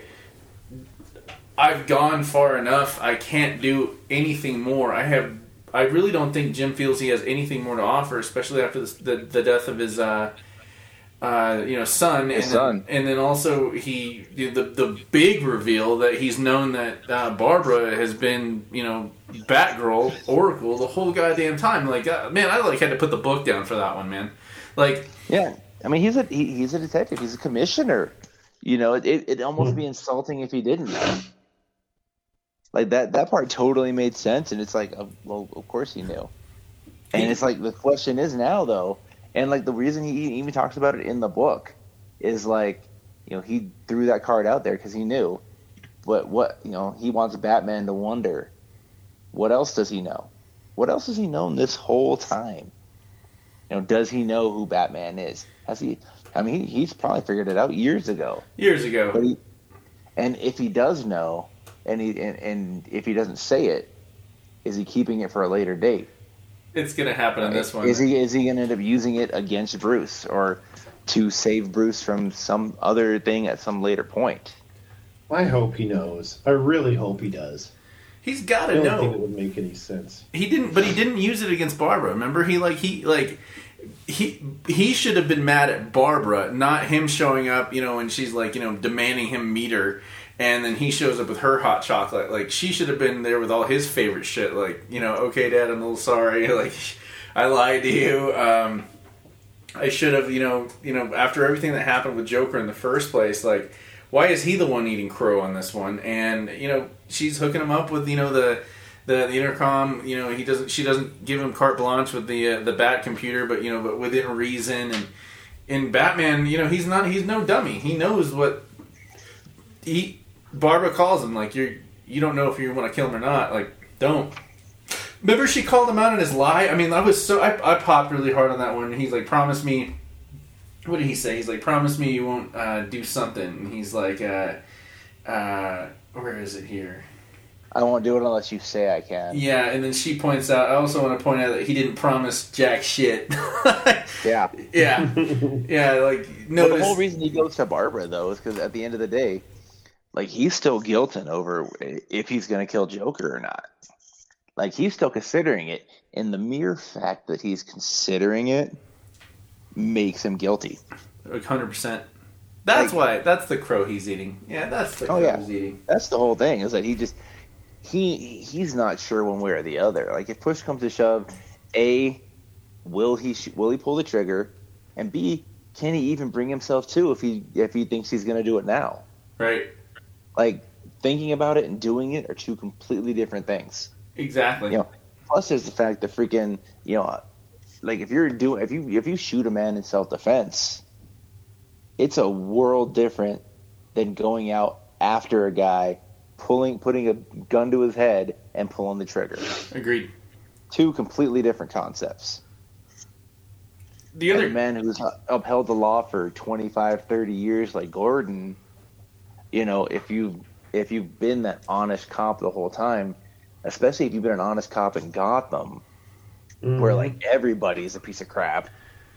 Yeah, and, and remember, you, you've got you've got to st- you you that's 25 30 years you're throwing away and, and don't forget they went in depth on that, like uh, about how he could have, how he was worried about not being able to afford the next kid. You know, he could have done it, but then Mm-hmm. and he, then he says, you know, not for all the, you know, not for all the money in the world. No, not not going to do it. But now we're at a point where he's considering it, and then we end up with like the, this new con. Like I, I was really happy with this concept of like that. There's a bunch of like resorts for supervillains when he's like telling the story about whether he, he meets that spy. You ever wonder where they go when they're not causing trouble? And then the, the concept is the, the the concept is that there's a bunch of like exotic resorts along the, all over the world where like yeah the, the supervillains can come and you know stay here for x amount of time and they get you know to stay here for free and luxury because it's only going to make the hotel look good because uh, if Joker's hiding here, they can advertise like, "Hey, even Batman can't find Joker here," and that's why they get to stay for free. And then the, the, the story that this was set up by the Nazis for their own their own vacation purposes. Oh, Yeah, Yeah. and we get Joker. he's murdered. A, he murdered the, the next door neighbor. We get this Bond villain guy that's even more grotesque than than, than Two Face. I mean, his, half his face is yeah. Half the- his face is gone one of his eyes is gone it's literally down to the skull literally down to the skull. and yet he's in a suit And he's got that. He's got that that Miami uh, khaki white suit on. Like you know, like just give him the, uh, the. He doesn't give me the ultimatum. Like, hey, you know, we'd really like if you leave. like, well, the, that was a nice way to put it. like, hey, the the bodies. Yeah, I'm not leaving. Uh, the bodies are getting. Uh, they're starting to stink. Get rid of that shit and uh, make sure your tailor's got a lot of purple and green. And I already moved the uh, the main target this way, and he knows what's going on. And but don't forget, this is this is post Joker War Joker. I mean, like he's missing an eye. You get that that red gleam. Remember? mm-hmm. There, there was so much going on here, and then the the the tete-a-tete with with Barbara, and and then when and the, the little things like when when Gordon's taking his glasses off, and in the in the in the uh, reflection is Joker from Killing Joke. Like that's that's what he's seeing. He's he's a million miles away, but he's still there, and he's got a big decision to make. Like, but I think the real question here is is whether or not if he decides to kill the Joker, can he? yeah when push comes to shove is he gonna put if, is he gonna be able to pull a bullet in his head. Right. But then we got to rewind because we don't really know for sure whether or not Three Jokers was canon or not because it was just on the cusp. Oh. And I want to point out one quick little thing about the design of this Joker. Please. The eye that he lost, he never blinks. If you look at the pages, he always has his. Uh, like there are certain pages where his other eye is closed, but the one he lost, friggin' is the one he lost when Harley shot him in the eye, never closes. That's a good point, man. I never would have noticed that. That's awesome. Yeah, I, I'm, I'm looking through it right now, and I just noticed it. This is definitely one of those ones I feel like if you haven't got it yet, you fucked up. It's not on the it's not on the shelves anymore. Oh yeah, no, it's it's freaking it's just it's super solid, and like I said, it's it's one of those books that makes you think. You know, like if you were in that situation, you know, he's lost he, he lost his son.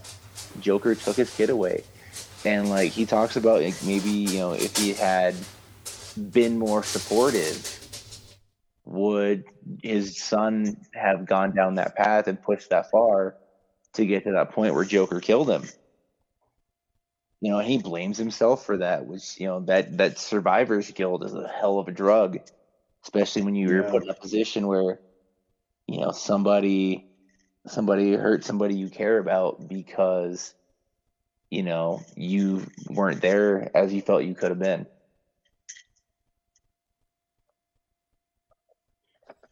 I guess it's the question of whether or not somebody's in, uh, truly incorruptible ultimately. Oh. Know, so we got, you know, so Batman's after Joker. We've got Gordon after Joker. We've got, you know, Crescenda and her people after Joker. And then we turn around, we have um, this group of people in Texas, these criminals in Texas. And turns out that one of their one of the the lead guy, his brother was in Arkham when Joker gassed the place. They were just about to get him out, and died because of that. So now this this group of criminals in Texas, in looks like Hooper County, Texas, are just are coming for Joker as well.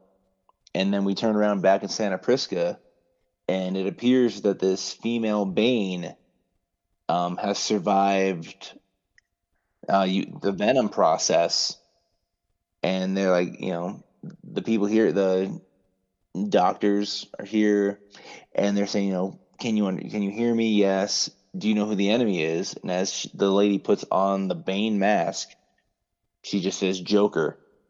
So we've got four or five different people looking out to come after the Joker, and then we find Cressida, and you know she's talking about restoring honor to her family and somebody's presenting her with a box and she opens the box and she puts on the owl mask and turns out she's um, just rejoining the, her family's lineage is now rejoining the court of owls. So the court of owls are now the people who have hired jim gordon to take out the joker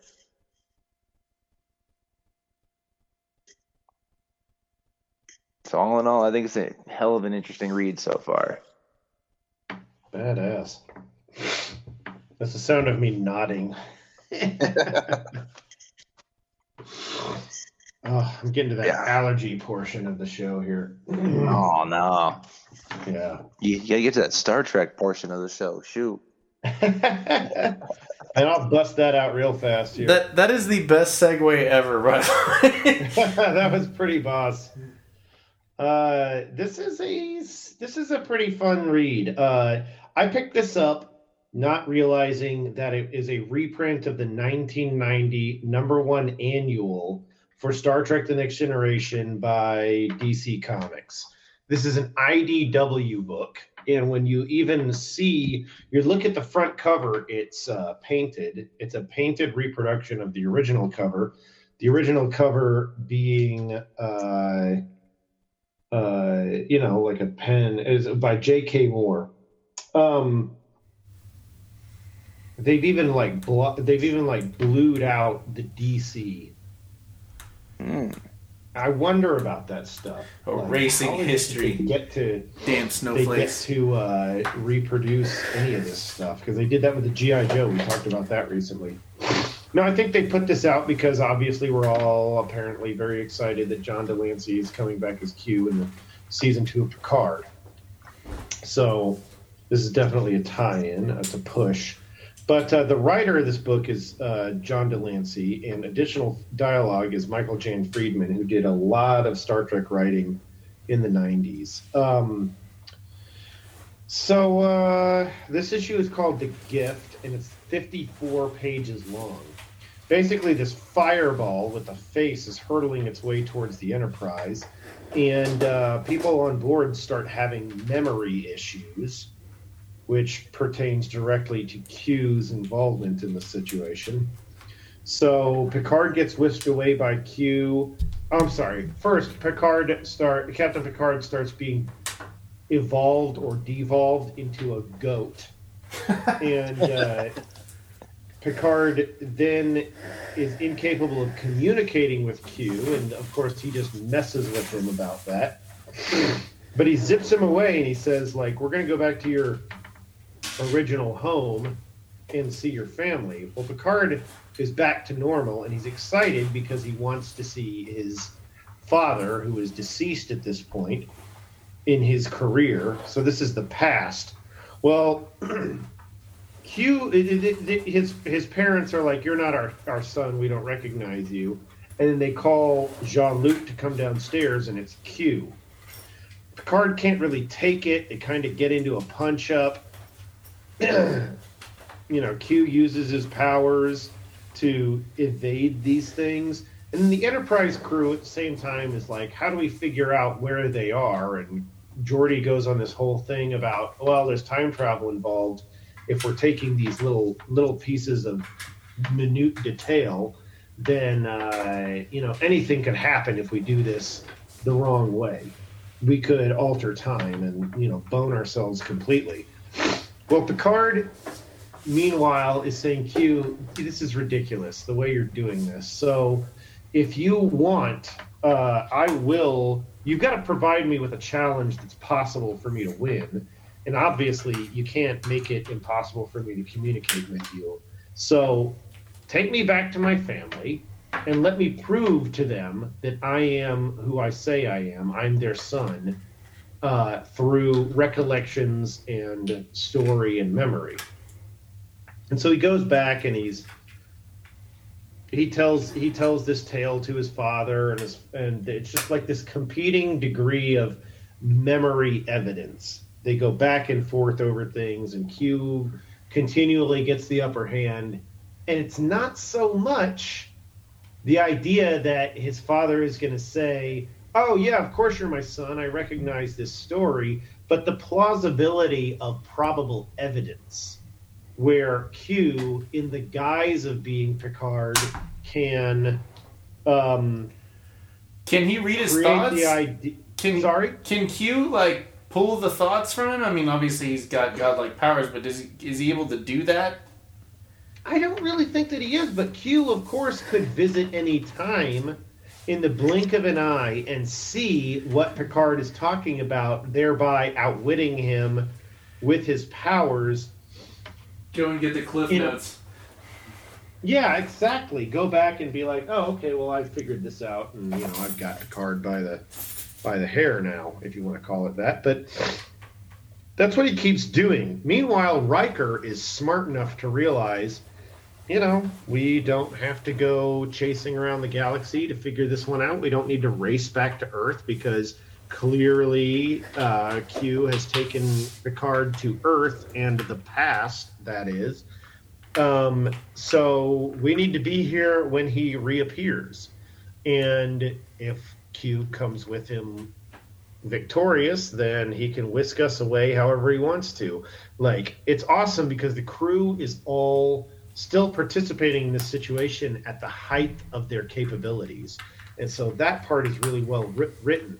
At the same time, Wesley goes down to talk to Guinan, and she's like, I can't really participate in this because I made an, a deal, I made an agreement with Q at some time. Ago, and uh, even though I know that this is, I know what's going on, I really can't tell you guys anything. It's like, ah, come on, Guinan. So She never screws them over though. She has trust that they're going to do the right thing and that it's going to go the right way.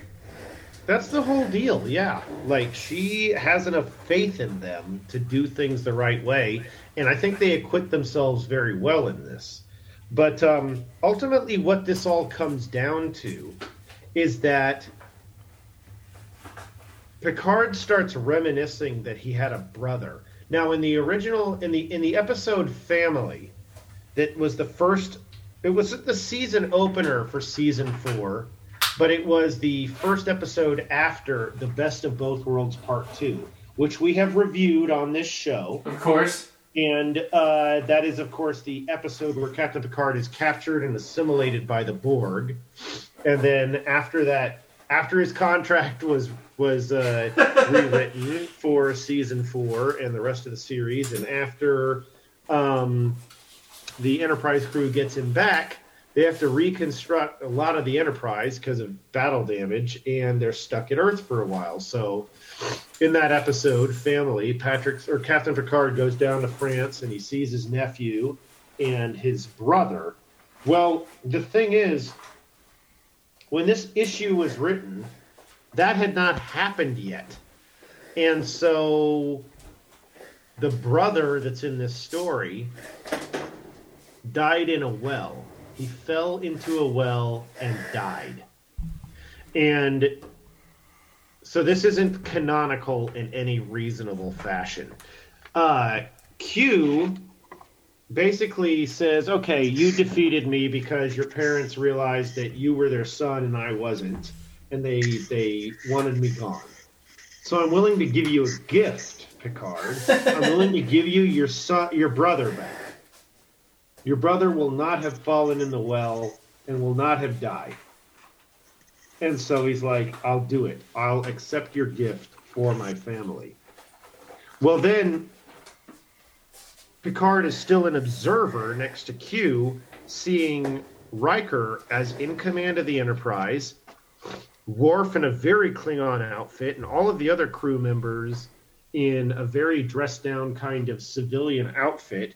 The Starfleet emblem has changed to this kind of eagle inside of a circle.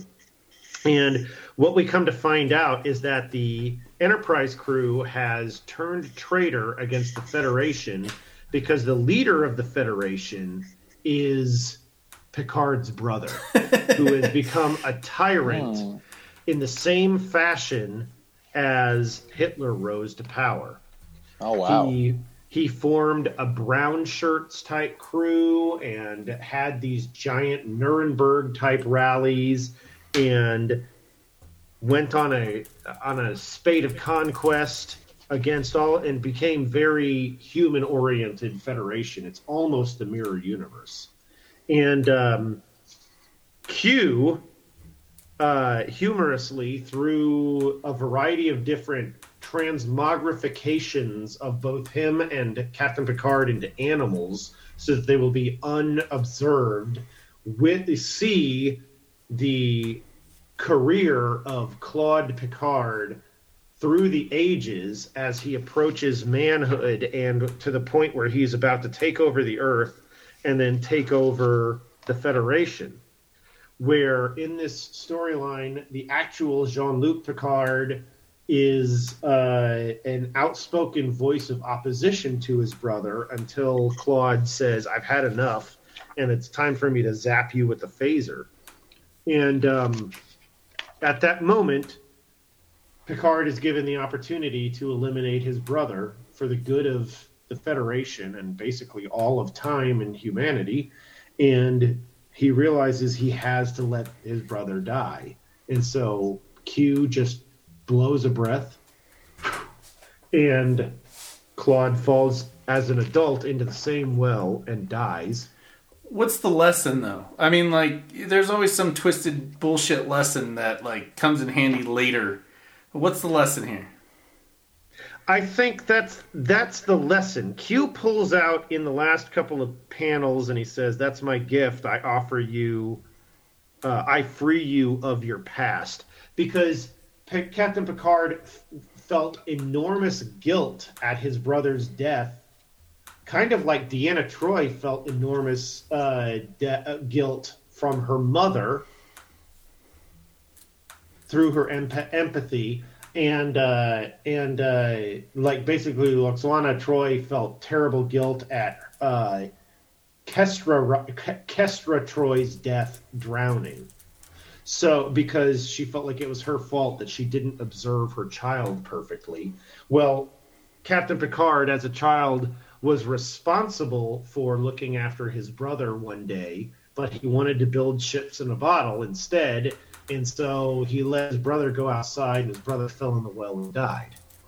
So the gift is the absolution of guilt because uh, because he knew ultimately what his brother would have become if he'd remained alive.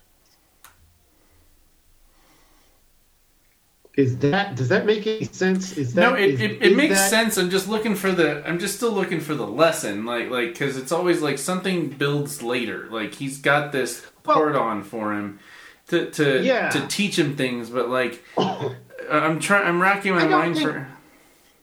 That's I'm sorry. Let me let me go back a little earlier in the story. At a certain point the crew is trying is wondering just what in the heck is going on, why this is happening again, and the question comes up to them. Yes, Q has a particular fascination with Captain Picard, probably because he's the best iteration of humanity and best iteration of the Federation's ideals. That's why he's the flagship captain and the crew is what is saying like what is it about this that makes any sense at all and they they go into the point that uh, with captain picard being put in an effort to prove himself to his family and that he's a better son q is defeated and q gives him this opportunity to see like what what gift could Q possibly give Captain Picard that he would have accepted, Right. You know, because they even bring up Riker's brush with Q in the first season. You know, uh, having powers that were on par with Q, but they weren't fully all of those powers. That's what I dig about this. In that moment, Riker's telling Troy, he's like, "Yeah, I, I know that I had those powers, but I didn't have all of them. I only had enough to think I was as powerful as Q, but I wasn't. And so it's kind of interesting because I think the the the win there is that the crew understands better what Captain Picard was going through than he did in the moment. However, of course, it's all eradicated when Q fiddles with the time stream, and only Picard realizes that that guilt is gone. It's it's that Captain Picard understood in the moment when they battled the Borg the first time that there was no way to win, and the only way to survive, which would let them take their knowledge of the Borg back to the Federation, presumably in that chance. Picard was absolutely willing to say, all I have to do is agree that I need Q's help. And in that moment, they were There taken to the. Alpha Quadrant, and Picard was uh, what's the right word here? Picard was um, he registered his own mortality, and that they were limited as a species, despite their technological prowess and their evolution and their righteous ideals, that they, they still needed help in this instance. And so Q in that moment was like, you know, a lesser man would never have come to that, but you are good. And that's why he took them home. And that in, I, their in is one of my favorite moments in Star Trek. He gave them the opportunity to realize a massive and it's not terrestrial, but it's a terrestrial threat. They can't cope with fighting Q. Right. They can't eliminate Q. But here's something that's out there that you guys need to know about. And I'm giving you that knowledge so you can start working towards something. Otherwise, you're freaking doomed. You know? So that's why that's what I appreciate about this. John de Lancie gets his character enough, even though there's all this silly crap that happens in this. Right, right. He gets He- his he had some fun character enough to propose this idea that Picard could defeat him in this way, but then he could have the rug pulled out from under him just enough to realize there is something that I can give you, and it's absolution of guilt. And I'm like, it's this, it, it is this, it's like seeing two circles linked together that eventually come so close together that they might as well be the same circle.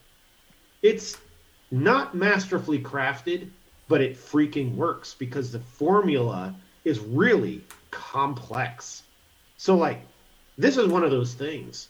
If I encounter John de Lancie at a convention in the future, this is what I'm going to want to ask him about nice. beyond anything else he's done. Like, forget about it. This is a great piece of work for him. And, like, that he got to be involved in this, I have no idea if this was a top seller that year or anything like that. But, like, right now, I hope this flies off the shelf. It's fascinating.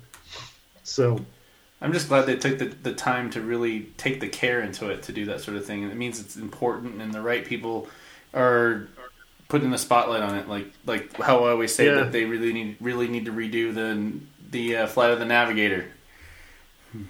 do they? Yes, Do they? yes they do. yes they do. Don't you? Only if we can get Paul Reubens as the voice back again. Oh, he has to be, Unfortunately, the performer that played the kid in that is not so great any longer. Yeah, he's in, isn't he Uh, in jail. Uh, he got arrested in Canada recently, or in the last several years.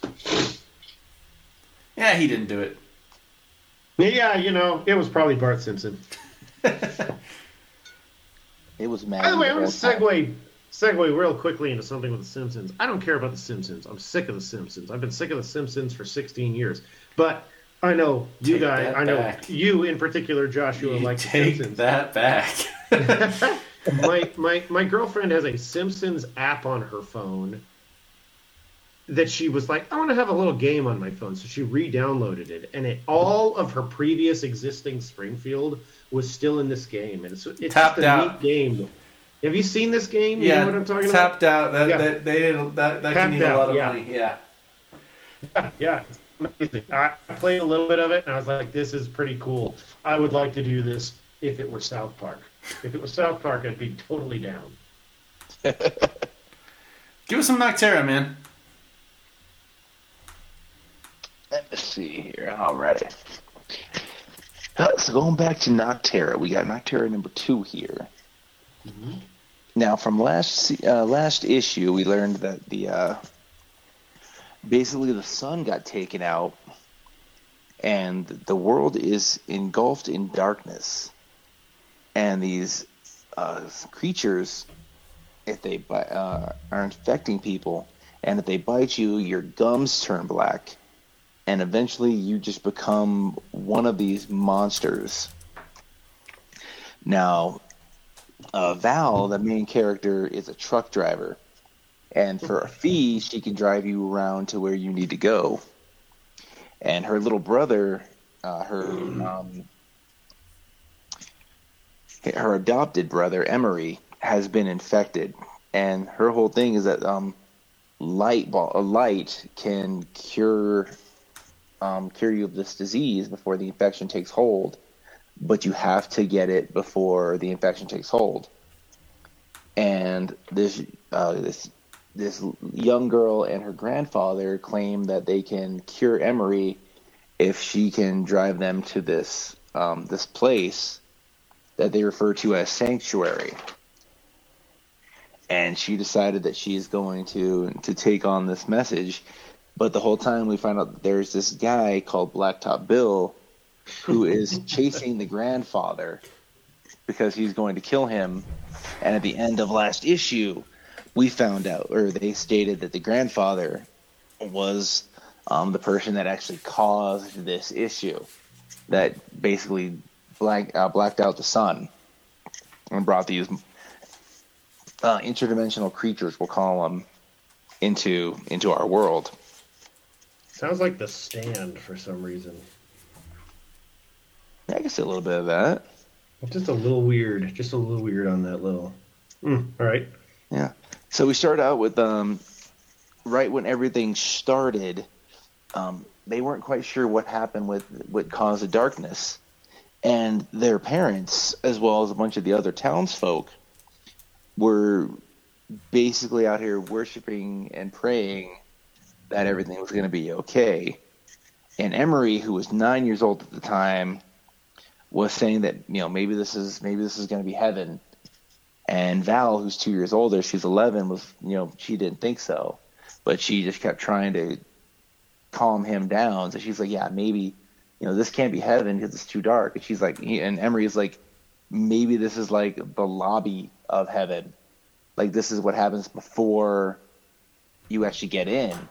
Like maybe the angels will come down, and she's like, well, maybe you know, and the Angels never showed up, and we just start out with them uh, going to current day, and they're all driving in her truck, and um, the, the the interdimensional the creatures are chasing after them, and you know she and they're you know Emery's just screaming like you know we got to we got to hit the lights, we got to hit the lights because the lights are the only thing that keep them keep the monsters at bay. And he's just like, Val, what are you waiting for? And she's just like, nothing. And then she just blares on all the lights and, you know, scorches all the creatures basically. And we find out, like I said, they're 254 or 245 miles from Sanctuary. And they stop at this, they call it a port now instead of like a rest stop. I dig it. All the, all the ports are all just places to recharge because there's they don't utilize gasoline anymore for most of the vehicles because they're just kind of waiting for the monsters to destroy all basically all the gas stations or all the uh, everywhere they can get oil basically. So they everything's based on electri- electricity, and they stop at this, um, this like I said, this port, and this one's referred to as the Neon Groves because it's all just old school neon signs. Cool. And it's all, like I said, it's all held to, it, it's where they can recharge their vehicles and freaking, um, the same way it kind of protects them from the monsters. Is it really just monsters? I mean, like interdimensional, man. This is something next level. Yeah. Well, we're, we're going to get to that part because once, like a little later on, we kind of find out uh, at least a little bit more in depth on what the grandfather had to do with all this. You know, so we're over here. So she's Val's out here looking for food and whatnot, and they got some traps. And the uh, the grandfather is behind her, talking about, you know, I need to I need to tell you something because my before my granddaughter does because she's you know she's a kid, she's got a big old mouth on her and she he starts telling her about this machine him and his brother invented that was they were trying to basically uh, find light and they're basically different levels of lights they refer to as terras and there there were They're nine Terras? terras is what I like like Terra from uh Teen Titans basically Like T E R R A. T E R R A yep Oh, Okay, okay. I wondered. I was trying to think about different magnitudes, but then I suddenly thought about a name brand for a particular light that happens in my business. So never mind. Okay. Okay, gotcha. But yeah, so there's basically nine different levels, and they were trying to get to the top level of this light, but they ended up apparently getting. Apparently, Earth's light was like the fourth level, and when they were trying, they were trying to basically get a heavenly light, and apparently the light they found was not the light they were searching for and it opened a doorway. So they're trying to get to mm-hmm. Sanctuary because apparently there they can find the machine and they can fix this. Which is why they need to get back to the truck and go. And Val basically calls him on his bullshit. And you know, he's like she's like, That's not true. I, I, I doubt you've ever been there. And she opens one of the traps and one of the monsters comes out and the monster apparent like the majority of the monsters they're fighting are basically either um, mutated dogs mutated cats or mutated humans So and she's basically using the um his name's Doctor McCrae or McCreary as bait to get this monster out, and then she ends up stabbing him with a knife. So apparently they're able to actually eat these monsters because apparently this is supper. This is awesome. So then just like we're, you're you can you can both you can you can tell your granddaughter whatever you want. That's great, but you can, you're not going to lie to me. All I know for and she's like, I don't care what you're trying to do. I just want my money.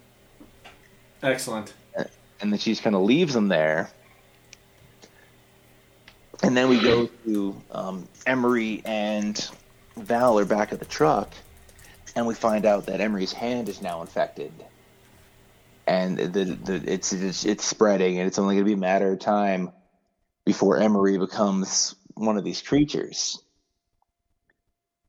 And right then we get a call from uh, Bellwether, who is Val's dispatcher, and figure she's the one that normally gives Val her jobs but Val's telling her about Blacktop Bill, um, who's looking for, you know, like I said, looking for Dr. McCreary and his granddaughter.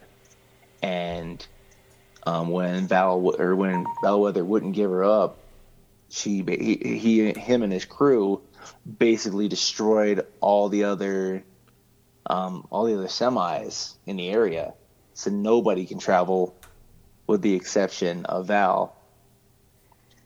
And Just- right then we turn around and here's Blacktop Bill and his crew all, all in their souped up cars and whatnot.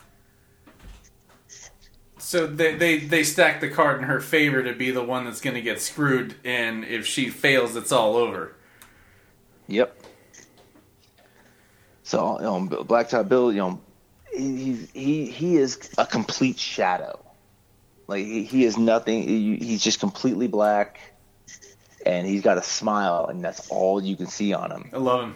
He, he- uh, I, I popped so hard for this new character at the end of the last one, man.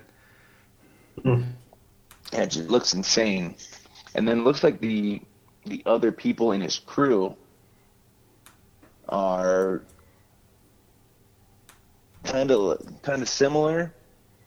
Like their faces are completely covered, but they've got you can see their skin though, like in on their arms and on their legs and whatnot. So they're not. If Bill is something di- like a different type of creature from this, you know, from what we find out of this alternate dimension, these people might be transforming, but it does not appear that they're there yet. So Bill basically makes gives an ultimatum: if you can, if you give me the, you know, give me the doctor, give me his granddaughter, we'll cure your brother.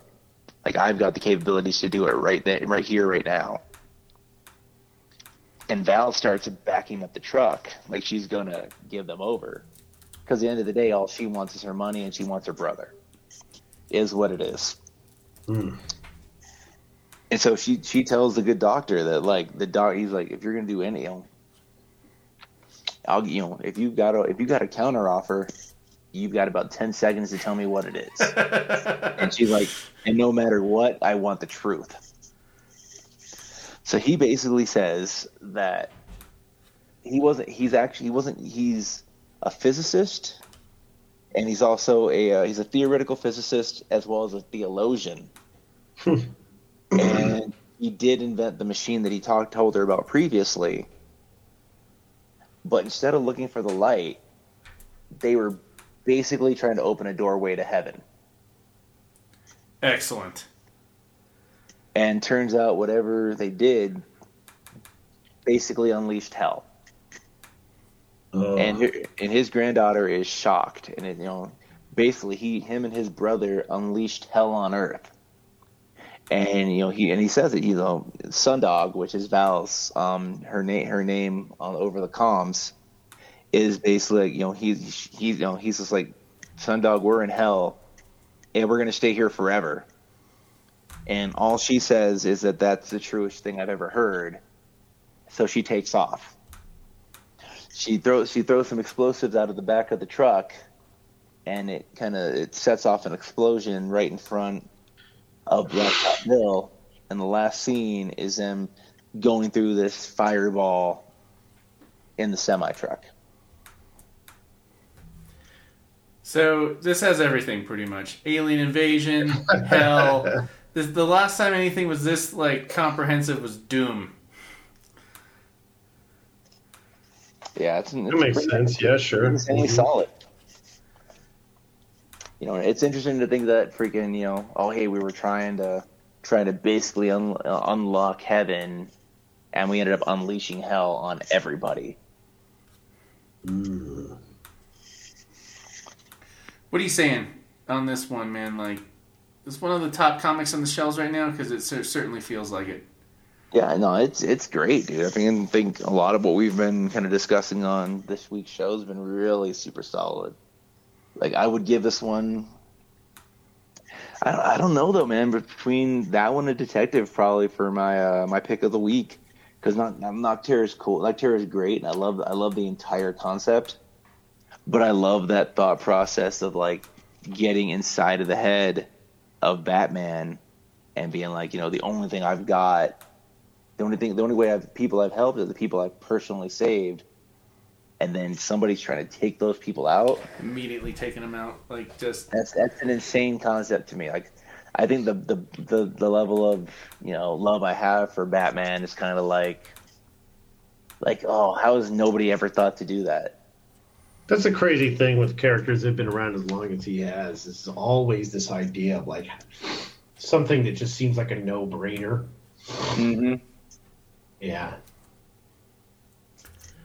Well, hit, hit us with some magic, man. Excuse me. Bless. Hitting you with the allergies, man. It's coming down. Um,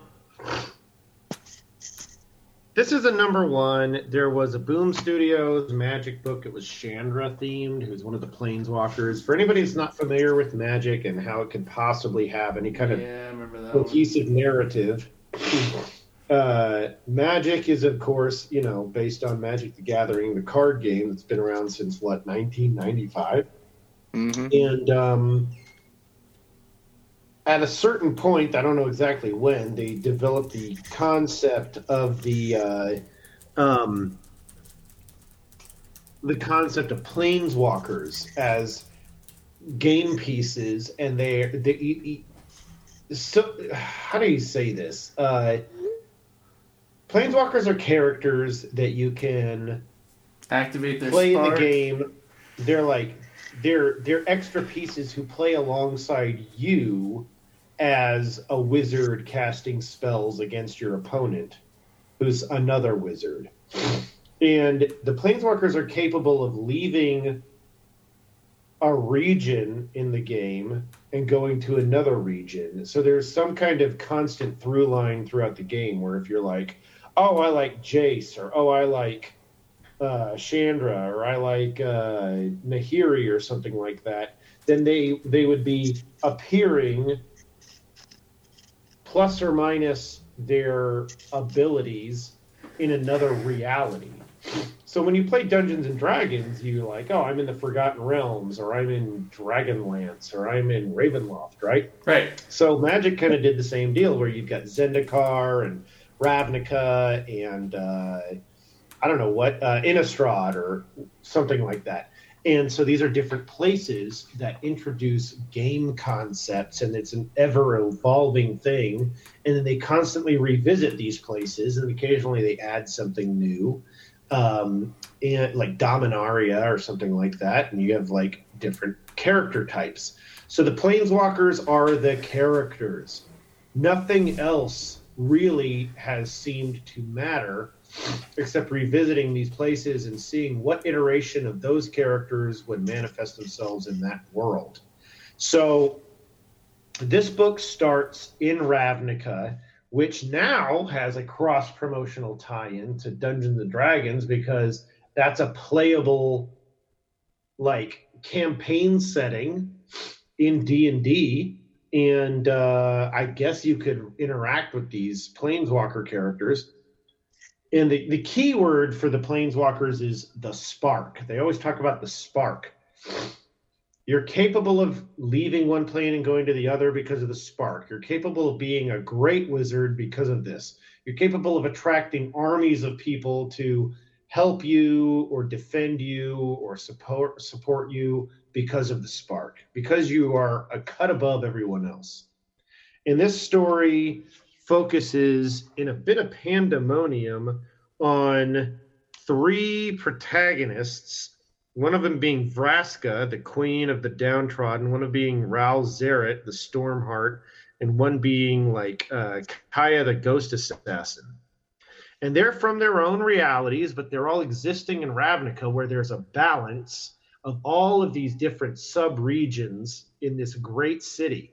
But when you think about these places, you have to think about this technological level. It is semi medieval, but it is in some ways Renaissance quality. And these characters all know, yeah, maybe I'm from some swamp infested hell infested hellhole, but my magic is what makes me important, not the technological level, not the standard of living, not the comfort level of people. And so I have an embassy in this place. And then you've got this other guy that's like, yeah, no, I'm from this place and I'm a scientist and I have all these things and we take readings and we invent things, but that doesn't mean I'm any better than these people necessarily because that guy has magic and I have magic and that's what we even though my magic is a little bit more scientific. So you have these characters that are built around this. The weird thing is that it just seems to be a regular day and then there's an explosion and assassins come up and start trying to kill these planeswalkers and they all are outclassed totally outclassed by the planeswalkers and each one of them deals with these villains in their own way and uh, then one of them is left alive and the planeswalkers are like okay we've got to get together and figure out why this attack happened but they're way too overconfident. They're all showing up to this place and they've got their little quips with one another because they've all encountered one another at one point or another and they have this survivor of the attack and they are all trying to get this this dude to reveal why he was involved in it for any reason, and they can't get him to come to terms with it. So they bring in Jace, who's a psychic, and Jace is turns out to be the target of the entire thing. It's it's always and Jace. So, it's always something up with Jace. Exactly, that's the thing. Like Jace seems to be the common through line character of all of them outside of uh, um, what's her futz? Uh, our zombie friend. Who is? What's up with her? What the crap is her name? Talking about Liliana. Liliana. Liliana is a major character, but she didn't appear in this. Jace, Liliana, and like Sorin seem to be like the main three dudes usually. But um, in this instance, Jace is this is the actual target of this entire attack and uh, they don't they can't this character you know everybody jumps in and stops this guy. And i'm wondering is this like some kind of eldritch moon or innistrad thing? Because uh, or what is it a uh, um, twittering you know? Like a creature bursts forth out of this guy and it's all tentacles and multiple eyes and crap like that. And then it like escapes so these three planeswalkers are going to have to figure this out. This is the opening of this entire book. And I'm like, I almost feel like it's too damn much happening at the same time. Even though we're seeing all these characters experience this in their own way and deal with it in their own way, only to find out that the twist is that the whole thing was built to try to get them before Jace in an effort to get him, and it fails. I'm like, okay, well, all right, that's fine, but none of this sells enough of these characters to me to feel like this is an appropriate pilot story. So I wish that they would take just like do one intro book for each freaking planeswalker. They needed Here's 100%. Your standard book. Huh? They needed 100%. I'm surprised they haven't done it already before they did yeah. number 1 do do your do your Avacyn books. Do your do all of these characters. Like, why didn't the Chandra book work? Like, go in and say, here's the backstory for me, and this is who I am, and then you get your issue two out there, and you're like, now we're firmly rooted in what's been going on, and let's. Now I'm going to go out there and do that. I'm a necromancer, or I'm a psychic, and I'm a I'm a Ob Nixilis or whatever, and like you've got to introduce these guys in their own single story, like Marvel did with the MCU, so that when you want to pair these guys up, you don't have to have 10 pages devoted to backstory before you do anything with what you want to sell people on. And uh, I just feel like that's what's missing here. So again, I feel like it's a it's it's a failure of execution for anybody who's got a magic license, but I know that Magic's not coming at these companies and saying like, "Hey, you got this, so we want to over we want to have so much oversight over it." No, they, like it's the client, it's the production company, and Boom Studios is assigning this to somebody and saying, "What can you do that's going to get this thing launched?" Because they're not going to give up. They're not going to quit printing novels about planeswalkers. They're not going to quit printing material. They're not going to quit printing comic books because it's an untapped avenue that they haven't found success in yet. And I feel like they're just going to keep beating the opportunity into us until something takes and enough magic game players look at a comic and go, this finally did something and I want to pay for it. The beef I have with this mostly is not how much is going on here that it's I mean, I can keep up with it, but at the same time, I'm like, I shouldn't. I just feel like I had to try a little bit harder than I wanted to. And then the Planeswalkers came off almost smug because of their capabilities. And then I actually, for once, have a problem with the lettering. The lettering is too cartoony. the lettering is too cartoony, and the art is too Teen Titans almost. Like it feels like they're catering to a nice 13 year old crowd here. And I want to be able to take these characters seriously. I want to be able to take them. I want I want a level of sophistication. I remember when Magic cards came out and they looked like crap. Like the artwork they was were pretty bad. consistently who gives a rip. They were really Like you bad. go back, like I would be hard. Pr- I'm not as big a Magic fan as a lot of people, and I can see why. I understand why cards are ten thousand dollars. It's because they're unbelievably rare and unbelievably powerful, and came out of the first first card set.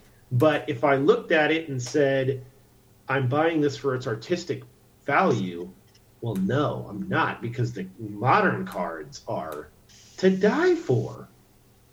I mean, there's so much better artwork now, and it's like if I was buying them for the artwork, then that would make sense. And I just I want the, I want the I want the the the comic art to match the level of sophistication that I see out of every game card that I've played with since I started playing because you force fucked me into it.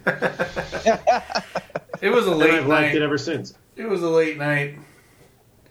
Man, Man, yo, I saw a sanguine blood. first.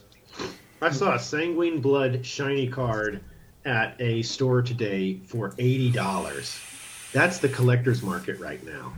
There was not a Pokemon card deck or packaged set of cards that you could buy in there because they are sold out. The collector's market for game cards is through the roof and has been in COVID for quite a while because people are trying to finish their collections and be, because people are wanting to play and stuff like that.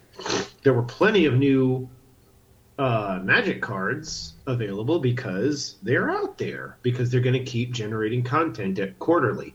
But uh, I didn't see the same quality out of Pokemon. Even like dead games, like I guess they said like Yu-Gi-Oh is a dead game, and they said no, you can't even get those anymore which means there'll be a weird market after COVID is over where people are offloading this stuff. But uh, yeah, that's what I got on that stuff. that's all I got for tonight, man. I'm beat. I've been up since like five in the morning. Yeah, I'm gonna go look after my mom tomorrow. She's uh, got that second shot, and if uh, she might be okay, but if I felt not so hot, then I don't want her to be alone in her diabetic Alzheimer's state Right. and wondering wondering why she doesn't feel good. You know. Totally understandable. Shoot. Yeah. Well, I wish the best So, yeah, to you tomorrow, guys. man. Hmm? You got it. I'm gonna take. Uh, I'm gonna.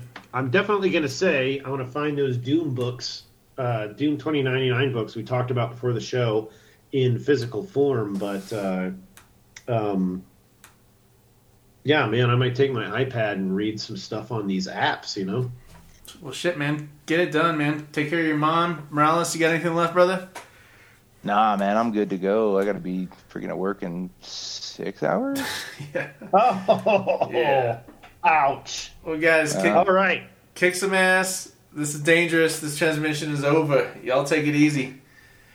Later. Laters. Oh man, that Good. was a solid show, guys. Good episode, guys. I'm out.